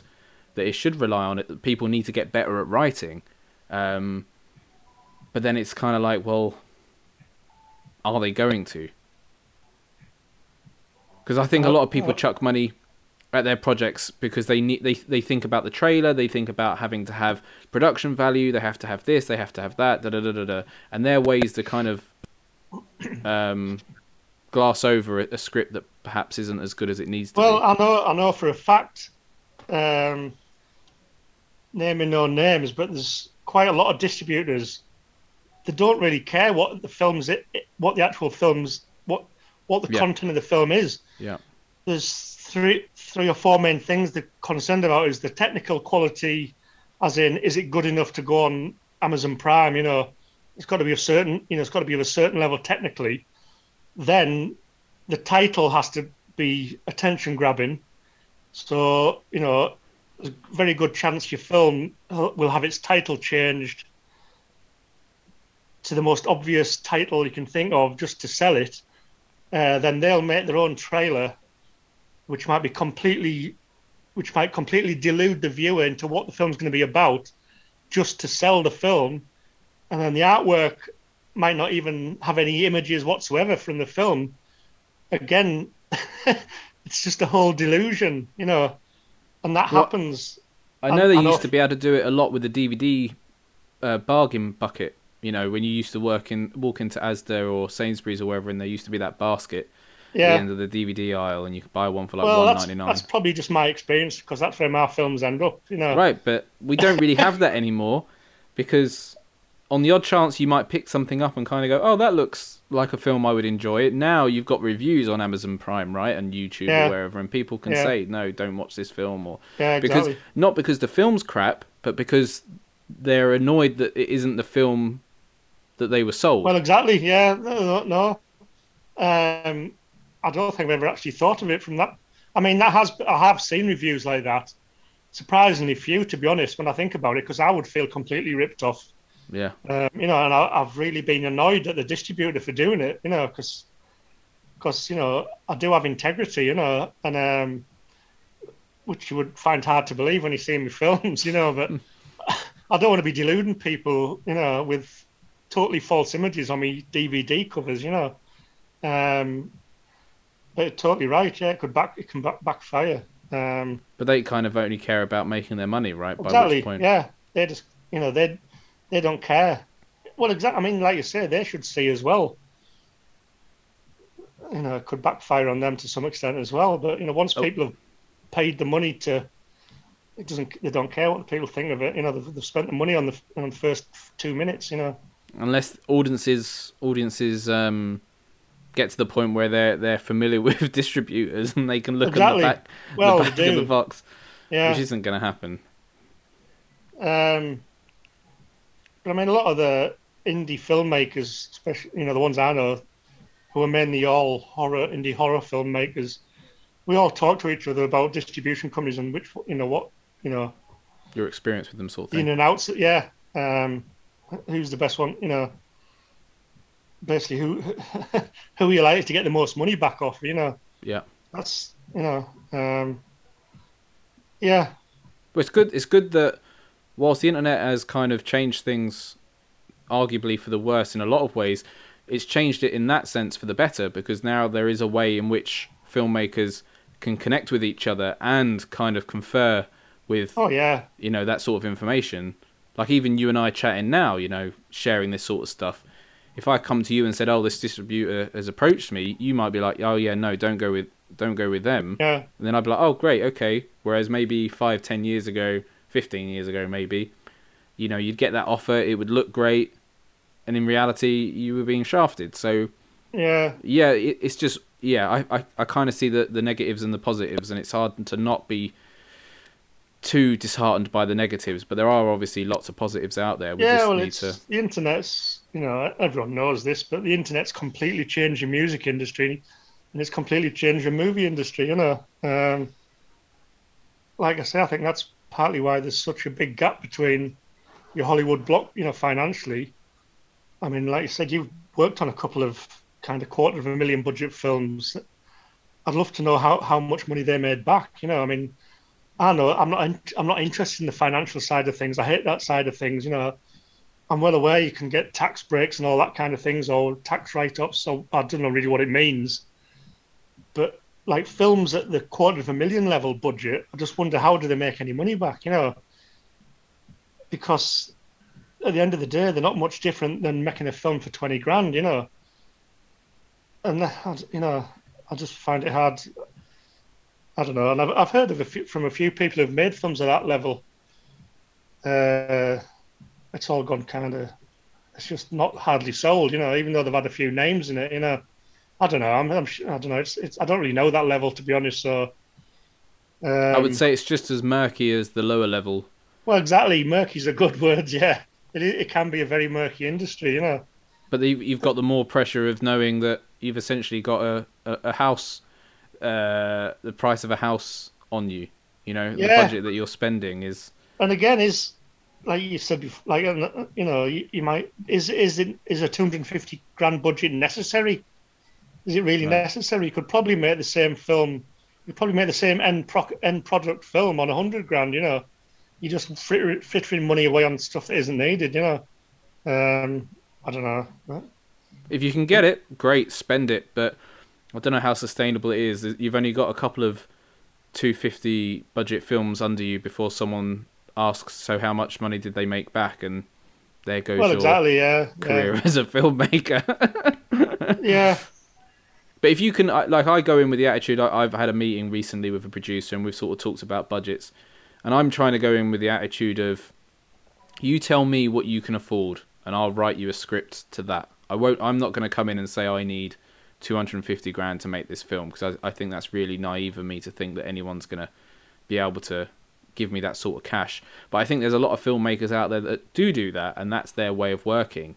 Is that they have their script, they tell that's the budget, and there's no wiggle room. Whereas I think Yeah. You've got to be flexible. You know. yeah that's where yeah that's where your writing ability and your creativity um comes in because like i said i think anyone can make a film for 250 grand it, Oh yeah. like yeah. You, you just can you just Well, employ a load of people Well, yeah. That's I would honestly I wouldn't know how to. You know. you know, I could employ What a load of pointless that money. people. If. I had 250 grand, I would spend it on massive effects stuff. You know. Um, that's what but I would then you might you might see the end product and think oh there's too many effects yeah. or uh, you know, a lot of my if I had that kind of money, a lot of my because that's the kind of films I make. You know, a lot of my a lot of that for me would go on effects. You know, special effects stuff. You know, gore. Even maybe a mon. You know, I'd love to make some monster kind of movies, which I can't because I can't afford the prosthetics and everything. But you know, for me, it, most, it mostly goes on a name as well don't forget in terms of talent Yeah, and well, that's- actors and paying yeah. people like actually I, I i i budgeted a film the other day just sort of off the top of my head nothing official. And i think we got to i think we got to 60 grand having just paid people for a two week shoot. Yeah, when you a core crew core core crew five actors you know on a hundred pound a day for a, a 15 day shoot I, I i could be wrong but it was a lot of money and you think well that Well, it is. If you get if you get the going rate, which you know these experienced people deserve, you know that's what the going rate is. You know, and that's what they get on. You know, if other you've got- jobs if you you know if you're on a decent budget, you know, if you're on Game of Thrones or a, a Ridley Scott film, then you'll get the you know even somewhat smaller, you'll get like what- whatever rate it is, but it's a hell of a lot of money. 2 is like 240 a day now, something like that, I think. Yeah, it's all you know depends obviously what role you do, but you know Oh, yeah, of course. For, for my kind of level, that's just you know that's that's just no you know I can't afford that. You know I can make the whole film on a day's wage for a good cinematography. You know, um, Yeah, I can just imagine you looking at your watch. Right, that's your 240, right? That, that, stop. uh, I can't afford. I can't afford anymore. cool. Well, well, thank you, Warren. I think we can leave it there. In all honesty, we we have gone through all my questions. You you wouldn't believe it, but we've managed to sort of, yeah, somehow Well, go through good, them all though. in eh? little piece, bits and pieces. So, so well, yeah, I I think. what- you know I, I don't know if anyone is this live. Is this going out live then, or do you, no, No. You release later. Aye. Yeah, yeah, a couple of weeks because I've got Yeah. a backlog. I've got episode Yeah. four to release on. I'm trying to do it once a week because I think I have a tendency to put too much work on my plate. So I, Well, so I- do I. Yeah. So we're, we're very similar. I, I, I, yeah, I, I get a, yeah. sense that we're very similar, Yeah. and um, so I'm trying to do one a week, not because I, I don't want to do more, but it's more to just keep me from not doing more. do you know what I mean? Yeah, but also you, you know, I mean, I don't know on your listenership kind of thing, but No one. once, but one once, you know, you don't want to be doing them every day anyway, you know. No. Um, but again, It's for you- me. It really is for me. The, the listenership and for you. If you enjoyed it, great. But it's for well, me to. well, I, I love. I mean, I, I was going to say I'd like to speak to you more because I could learn a lot more off you as well. Obviously, this has been a, kind of a podcast about me, but um, as two filmmakers, I could quite happily do this podcast the other way in round. roles reversed. You know. yeah, Um, I, I kind of feel I've got I've got big imposter syndrome. You know, I, I don't really feel like I've got much to offer because I don't feel like I've really done much. Um, but I, I guess I kind of have, but it doesn't Well, feel like I have. yeah, I mean, if you've worked on these, to me, to for me, they're big budget films. You know, they're not big budget; they're still micro budget in the grand scheme of things. But a two Well, hundred hundred grand film or a two hundred fifty grand film is a is a canny budget film for me. You know, Well, we're off the podcast now. I think I've stopped. So the the most budget was two million. I I, I edited. million? Uh, yeah, I edited. Um, it was a stop. It was a stop frame animation though. So, right? but they managed to get two million, not because that's what they set out to do. it's because it over the budget overran massively. Yeah. I think they started on three hundred grand, and it just kept going and kept Where going was the money coming from? the producers' wealthy friends. They were very charming chaps, and they would go and, and, and sort of smooze with people and bring back money. They were inc- they were incredible at doing that. Very incredible Just, people. just to digress slightly from our first film, we actually did a me and Chris, who was going to be involved, but it, wasn't in the end. We actually did like a little Dragon's Den meeting with. I've got a friend who's a millionaire, so we got about five of his really rich friends round. We went round and did like a Dragon's Den meeting, Wow. and I was kind of promised about twenty five grand. Then obviously a few days later they all pulled out, but you know, Right. But that is one way to get money is to find rich friends, you know. But Yeah, yeah.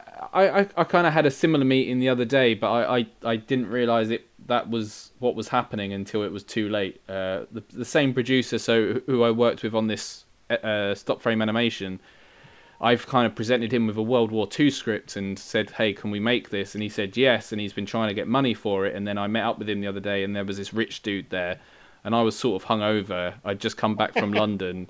I had no, I, had no, I had no intention of like being ready or prepared to Yeah. kind of present myself to someone.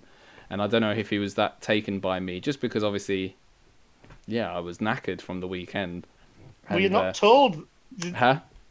Were you not told then what you were going into? No, no, no, no. This is no, no. This is the incredible thing about this this producer. He's incredibly charming and kind of like you. You would give him your last penny. He's one of those guys. If if if you met him, Yeah. you, you either love him or hate him. And I kind of like him because he's that. To me, he's that obvious. But I kind of like that that he's that Yeah. obvious that he's a bit of a charmer. But um, but he's also a little bit in terms of that sort of stuff. Not unprofessional, but he doesn't think, oh, I better warn Dan that this is an important meeting because Yeah. to him, he's just kind of like he kind of is a bit all over the place. So he's kind of blowing his chance in a way then. No, well, Or is it- I, I don't know. Maybe I'm just like I said, I've got imposter syndrome, so maybe I'm just thinking it went badly, but Well, maybe it didn't. No, I'm just saying from the producer's point of view, he might have lost the chance of getting this money Yeah, because he yeah. hasn't warned he hasn't warned you to be Yeah. professional. You know, you've Yeah. just gone in there thinking you're just having a mess. You know, having a coffee. you're just going in there for a chat or whatever. You know, and yeah, Yeah. So, So I don't know what sort of impression I made. We'll see. But personally, I don't think the the the story, the script is doable on anything less than fifty. So if he comes back with 20, 25, then I, I'd have to. As much as I'd love to make a film for that sort of money, I just don't actually think it's possible. is that So- grand or million? Uh, grand, grand, grand, not million. No, grand. Because there's it's it, he wanted a World War Two film, so I went. I this is the meeting I sort of mentioned earlier, and I said to him without me writing anything, I said to him, "What do you think? What do you want? Basically, tell me what you want. What do you think you can sell?" And he said, "World War Two or gangsters," and I was like, "Well, I'm not going to write a gangster film." And if I am, it'll be a dark comedy, and no one's going to want that. So I wrote a World War Two film. Oh, I'd want it. Loads of people would want a dark comedy gangster film. Yeah, but he he wanted he wanted a football factory kind of Rise of the Foot Soldiers type gangster, so Right. not, not comedy. Yeah. And I was like, oh, I don't know anything about that world, so I can't even pretend to. because I'm actually working on a gangster proof of concept film with a.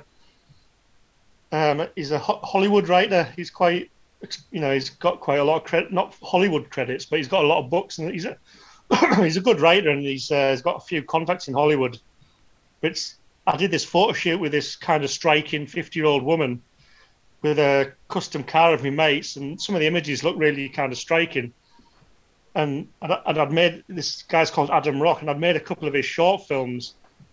And I think I just sent him randomly a couple of the pictures to show him or something, and he said, "Oh, that would make a." He thought we can make her a star, you know. So he's written like a short five-minute teaser script, about in a in on the planet. It's called the Fixer.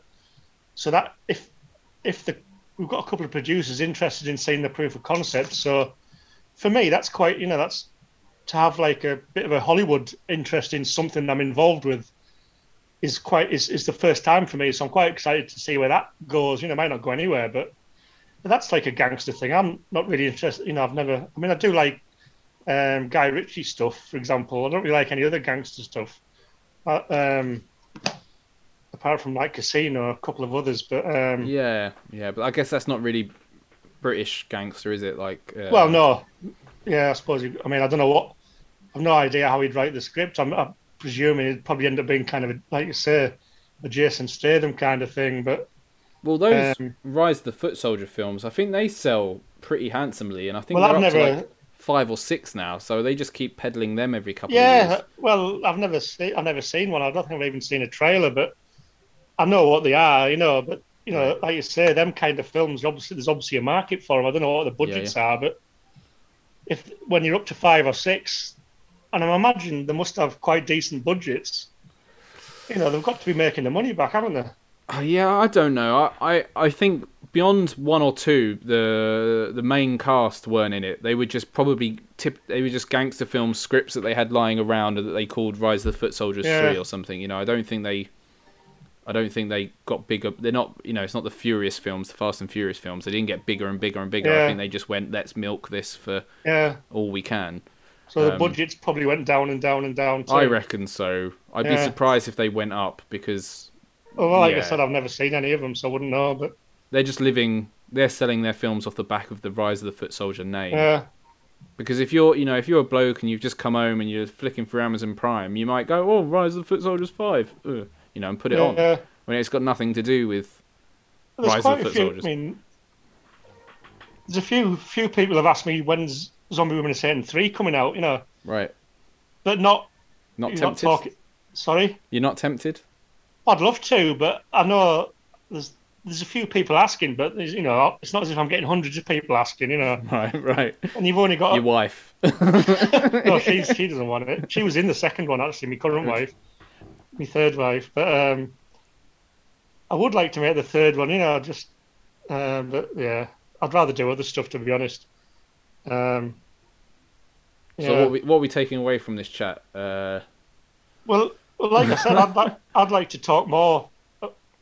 There's quite a lot of questions I'd like to ask you, you know, but you know, maybe I really don't know as much as probably what I've made it sound like. I'm, I've been crew on these features, so I, I, I wouldn't know about how. I'm not saying ask you now, you know, because we've been on for two hours, haven't we now? Um, a bit a bit long. See, you said about how long are we gonna be on for? It goes. It, the time just goes. well, I it? knew it would. I know. I. So Um, uh, uh, the the last two have been two hours. The first was three. The last have been two hours, and it feels just about right. Two hours. It's a it's a it's a film length, isn't it? So you kind of get well, a bit, yeah. Uh, bit delirious after that. and I need to sit in a darkened room and kind of like you know. No, so do I. Um, I do feel a bit kind of lightheaded from talking and thinking about stuff. Well, this Um, is it. This was another reason, not obviously just to be selfish and try and learn from you and the other people I'm going to chat to, but also because I've been saying for years, I, I, I all I deal with is actors. In my in my life, I've met thousands of actors, worked with thousands of actors, but very rarely come into contact with any other filmmakers. And if you do, you haven't got time to chat with them because you're Yeah. busy working. So I've always wanted to just chat to filmmakers because So what what roles do you normally do on film sets then? everything apart from act and makeup. I can't really do makeup, uh, but everything, yeah. Because Yeah. the showreel thing, the the showreels from scratch, making it look like actors have been in stuff. You need to do everything. So Oh yeah, I can imagine. I've, I've I've never actually I've never actually heard of them before. To be honest, I mean, I don't know how I don't know to what level you fake. You know, I don't know what to what level you do. I don't mean I don't know exactly what you mean to be honest, but um, well, it's it's you have to check them out. They're on my on, they're, Yeah, it's well, Daniel I- Harding showreels. So I mean, do you set like to just to use an example? Do you set up a little World War Two scene in a trench? Well, not not quite a trench, but there is one. I'll send you. This was what. So what I did, I was quite, I was quite sneaky because I knew that the producer wanted a World War II film, and I was closing the business. I've since reopened it because I had sort of like a, sort of mental breakdown last year because I was too busy and I was very stressed, and so I closed the business. But I've since reopened it, but differently. And this was my last scene that I shot last year because he got in When touch you and was like, When "Sorry, you say business, do you mean uh, like the show reel? yeah, Doing yeah, show yeah, reels, yeah." Oh, It's a one man band, so I was doing everything. Oh, ah, yeah, I've, I've had my fair share of mental breakdowns. Don't worry. yeah, yeah. It was yeah. There was. I went on holiday with my partner, and uh, I wasn't in a good place, and so at that point I was like, so this was last June. I said I'm going to quit, and I had bookings up until December. Yeah, I had six months, which is great because you think it's work. Why are you complaining? Uh, but it was too much for one person, so I'm gonna just see if I can share my screen with you. I've never done this before. Uh, let me just see. Or, or I could just send it to you. But basically, this is what I did. I used the scene that I shot for a client who paid me yeah, and and I pitched. I I went into the producer and said, "Look, this is what I can do. Um, you can watch it once we're off the off the call. This is what I can do by myself. I literally I was the only crew. I filmed it, I lit it, I did the sound, I wrote the scene, I helped produce it. I did everything by myself, one man. Yeah. So not even four people, one man. Yeah. And you might look at it and go, okay, yeah, yeah, but you got to consider, well, give me two or three people and oh, I, do a little bit more. But um, but this is what I do. I, I I make scenes for people, and make it look like they've been in stuff. So like I said, I, I only ever talk to actors, so it's nice just to to talk yeah. to someone I mean, about. I'd be—I'd normally filmmaking. do my short films with just a cameraman and a sound guy. You know, Yeah. um, it's normally me on camera now. Um, like I said, I'm not very technical at all on camera, um, but I can do a short film. You know, I'm like I'm on my next feature. I'm planning to, to to be the you know the director and the cinematographer basically. I know it's not going to look that brilliant anyway, but it's just you know How else are you going to do it? Exact well exactly. it's just uh, a Well, micro yeah. budget. The, the the obvious thing to say is, um, you learn by doing. That's the only. That's you know. I, I don't think Yeah. I'm great by any any stretch of the imagination, but obviously people pay me to do this work, so I other people must think that I'm good. So, but I've I'm pretty much self taught, and it's hard, especially the technicals, because if you don't Yeah. know, you don't know, and you have got to try and wrap your head around them. The thing is, another great thing about internet uh, is YouTube will teach you anything at all. Yeah, yeah, yeah. Any single thing you want to learn to do with anything, Yeah, there's a tutorial on YouTube for it. it's pretty incredible. Um, yeah, I mean, I, ha- I had to because I know fuck all about cars. I had to, uh, um, I had to find the code on my stereo because the battery went flat and the co- I didn't have the code, so I had to take my stereo out. Yeah, It's a lot, you know, if you don't know about cars, especially, it's a lot harder yeah. I don't. impo- if you didn't, if you basically, if I didn't watch a YouTube tutorial, I wouldn't have got it out without snapping the Right. fascia to bits, you know. But Yeah. just click, just search, and there you go. There's three or four.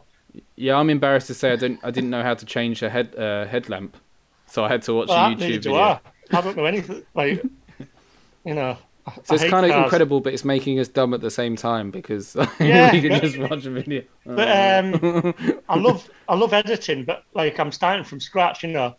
About because I used to do quite a lot of music videos. About four years ago, I, I was I was you know I was getting to a reasonable level of editing, you know, re- relatively speaking. Yeah. And then I didn't, you know, I, I went through my phase of I don't want to do it. I can't be asked with any of it. You know, I've just stopped filmmaking, so I just didn't do any editing at all. So I'd forgotten it all, and I've started making short films again. A, a big reason of it is, you know, again, like you say, so uh, to prepare myself when I do my feature. yeah, learn by doing Um, sort of because, thing. because editing, from what I've learned as well, editing is a very is one one of the hardest things to get covered on your film because it's so time consuming. You know, it's one of the hardest things to find someone to do for nothing because it takes so long. Yeah, Um, but I actually quite really like uh, editing as well. Um, but it's just I'm starting from scratch again. But again with YouTube, if you know, there's so much I don't know. You know, basically just starting from scratch again. You just you know anything you want to know, you just YouTube it, don't you? yeah. Beyond beyond the actual placing clips down on your timeline, beyond that, I don't know. Then it then it then it's just a matter of kind of tweaking. Um, like the basics are simple to grasp. Oh, the, yeah, definitely the best. Yeah, But if you start thinking, well, it'd be nice if I could do this or do that, and da, da, da, then it can obviously be a bit more complicated. yeah. I mean, editing. There's so much, you know. Editing is well, you know, I suppose being a cinematographer as well, but editing especially. There's so much to learn, you know, to get to an advanced level. You know, um, For me, it's taste though. It's kind of like writing. You've either got it, you've either, maybe even worse so with editing. Uh, I, I do, I, I can't explain it. I don't know where it comes from. You, I think you've either got got an eye for it or you don't. yeah, Something that Well- works or doesn't. Yeah, well, I'm still learning to. I mean, I've, I did um, went through a phase, which I still do now and again, of being a photographer. Again, I'm not. Uh, I don't know how much about photographer, but pho- photography, but a lot of people are quite impressed. So, without blowing me on trumpet, I seem to have a bit of an eye for photography. You know, from knowing nothing to you know actually composing your shots and you know um, the editing. I, am not sure if I am. I am. A, um, I mean, I suppose I am. You know, it's, I don't know. I don't know people who don't have an idea. You know, I don't know what. It's hard when you, all you know is your own perspective, don't you? You don't know how other people see it. You know. Yeah. Um, I don't know. I'm just. No, I know what you're saying. You know, you, I know what you're saying, and and that is one of the hardest things about all the creative uh, arts. Is Yeah. that at some point you, you don't know, right? You don't know what you. I mean, I, I edited one short film. It was just two minutes, and I sent it to my mate Steve, who I'd mentioned, who did a lot of the editing. Well, he, he co-directed and co-produced the first film. He um, edited the second film, edited the third film. Um, but I sent the. I always try and get feedback. You know, I don't care how harsh it is. You know, for me, that's how you learn. The harsher the feedback, the better. You know, because loads of people just say, "Oh, it's great that." You know, well, that that tells me nothing. You know. Yeah. I want minuscule little bits of information about where I can improve, you know. And like Steve had said, well, you know, you don't. I think it was like one of them uh, zoom ins I'd done on one little clip, and he said, well, you know, that doesn't work there, you know. But just little tiny things about editing, you know, which he, from experience seeing you and I, didn't really realize. Although I could see, you know, that doesn't kind of work, but I left it in. And then he said, well, you know, well, that doesn't work. You know, you don't do that with that clip. You shouldn't have done that, you know. Right. Um, but I love learning about it, you know. For me, I don't know if this will work for you necessarily, but what I like to do, because I've made I've made a bunch of shorts, like twenty short films or whatever, and these show reel scenes like are in Yeah. there hundreds. I I I won't send things to people. I would want to be in the same room as them. So you can by letting someone watch something, and you're almost watching them, Yeah, you can get a sense of what's going on. It's weird. Yeah. I I can kind of grasp. Like I'm watching the film, going, "Oh, this bit's a bit slow," or "That joke didn't land," or "That Yeah. edit isn't nice," and I, they don't even have to say anything because I've kind of almost watched it from their point of view, just yeah, by them being there. Yeah. Do you see what I mean? I I, I tend to do that a lot. Oh. I so- love. Uh, there's a few times I've I've spent days with Steve in the editing suite, or in his you know little spare room on his editing stuff, um, and I love it. You know, I love watching the edit come together. You know, Right. um, obviously by the end of a feature, you're fucking sick to death of the film. You know, because right, you've seen it that many times, but it's fascinating. and you know what it took to to get it. Yeah, it's a fascinating process. Uh, because the editor's the third director, isn't it? You know, the writer's the first. The writer's the first. You know, I, I just read this the other day. Actually, the writer's the first director. The actual director is the one who puts it together, and then the editor. Because I don't think a lot of people who aren't involved in film they don't realise the power the editor has, do they? You know. It's it's, It's the, the edit- most powerful because that's yeah, it is. It's the editor makes the film. You know. Yeah. It can be so many fi- different films. You know. Um, Well, it's like building a house. It's a weird analogy, but maybe the writing is the architecture. You know, the drawings that they do. yeah. The director is essentially like, well, these these are the materials I want, and then the editor is the one who builds it. Yeah, exactly. Yeah. It's perfect, yeah. And and I do think this is why I kind of noticed your sound because obviously sound is part of the post production editing process, and I and I I, I the, your sound was flawless, and so that's part of the post production process that I think a lot of people, and I find it now a bit of a cliche even to say it, neglect. So, you know, going into your shorts and the next thing you're doing, paying particular attention to your sound, I think everything else can kind of be forgiven It's Yeah. strange. Dodgy camera work, out of focus, not graded correctly. Yeah. All of that stuff can kind of be forgiven. Something not quite edited correctly, if your sound is good. But if your sound is bad, nothing is forgiven because it's so noticeable. It's strange. Apparently, we're more we're more audio than we realize. Yeah. It's not 50-50, It's more like 70-30 because Yeah.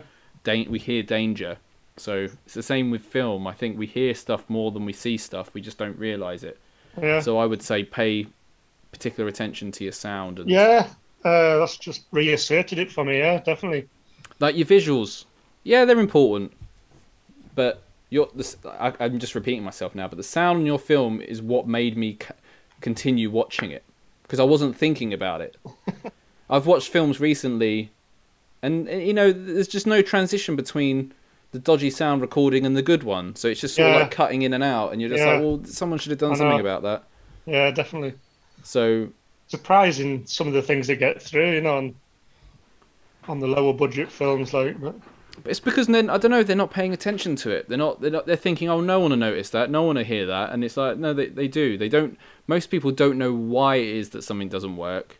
They'll just know it doesn't work, yeah. and they'll know it's Yeah. cheap. But if you're like, I, your film, if you told me your film had been made for 100, 150, your first one, I would have believed you because Well, your, sound, thing- your, your sound was tight. So The thing is with that, like you say, I suppose even with the first film, which was a lot bigger budget than the other two films, if we'd have paid everyone the going rate, it would have been 150 grand. right. You know, so maybe that's how you should actually say the budget because I know. Uh, Yeah.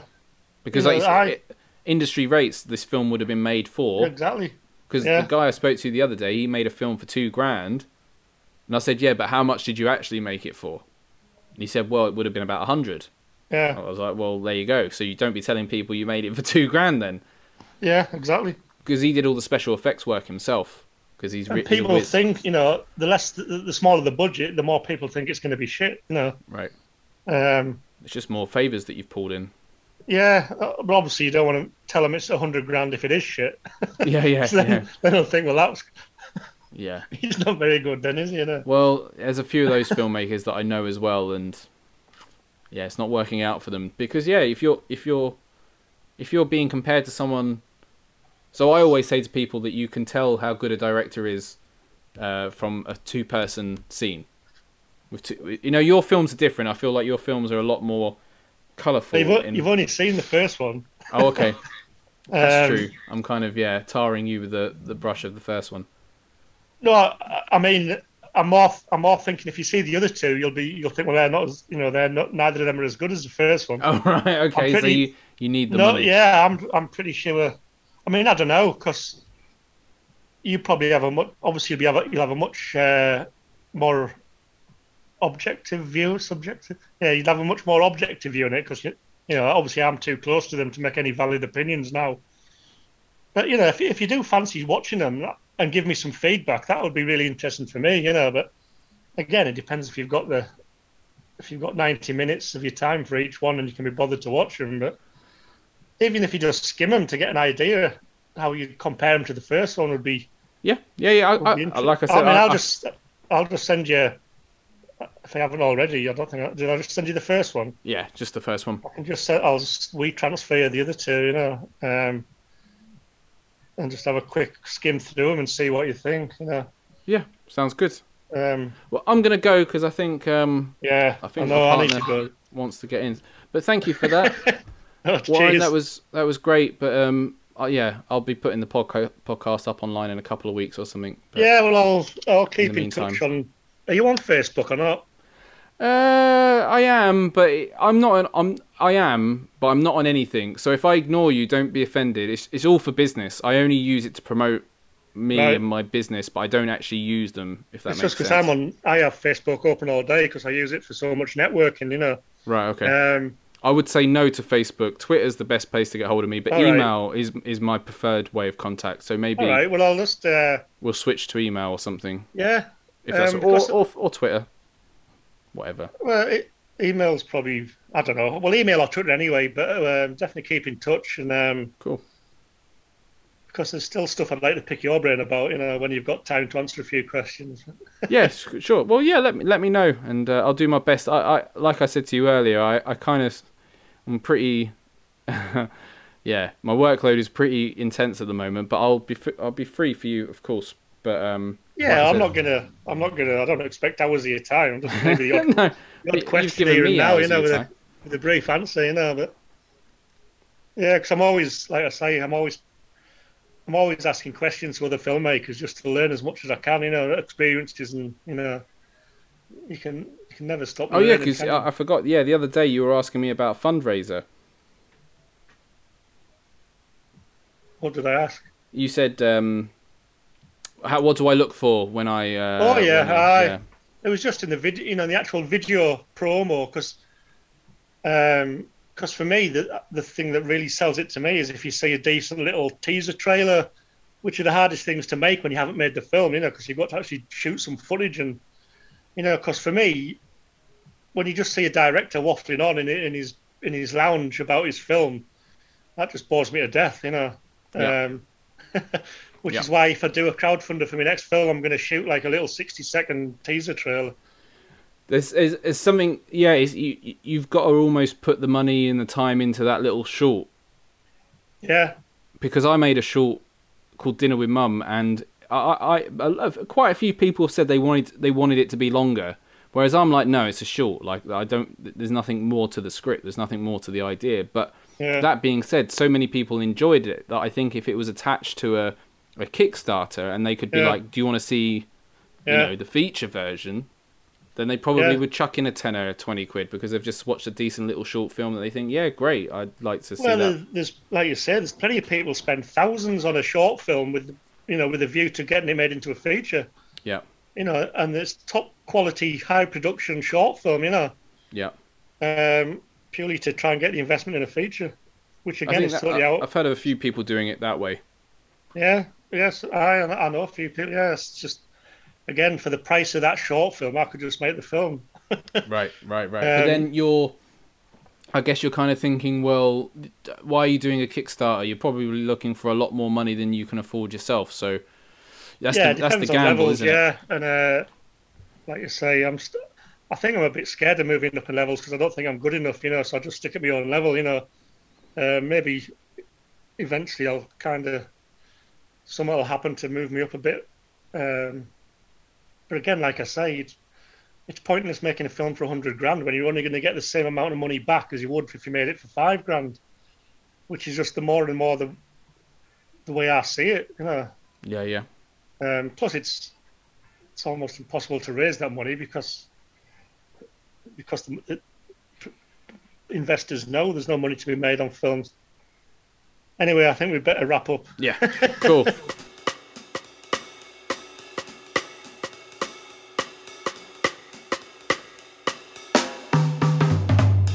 And that was the episode with Warren. A huge thank you again to him for taking time out to talk to me. Hopefully, Warren does make that full feature film, as I'd love to chat to him again in the future. If you like the podcast, please remember to follow us on Spotify, like us on Facebook and Twitter, and subscribe on YouTube. Your support will really make a difference and help the channel grow. Thank you.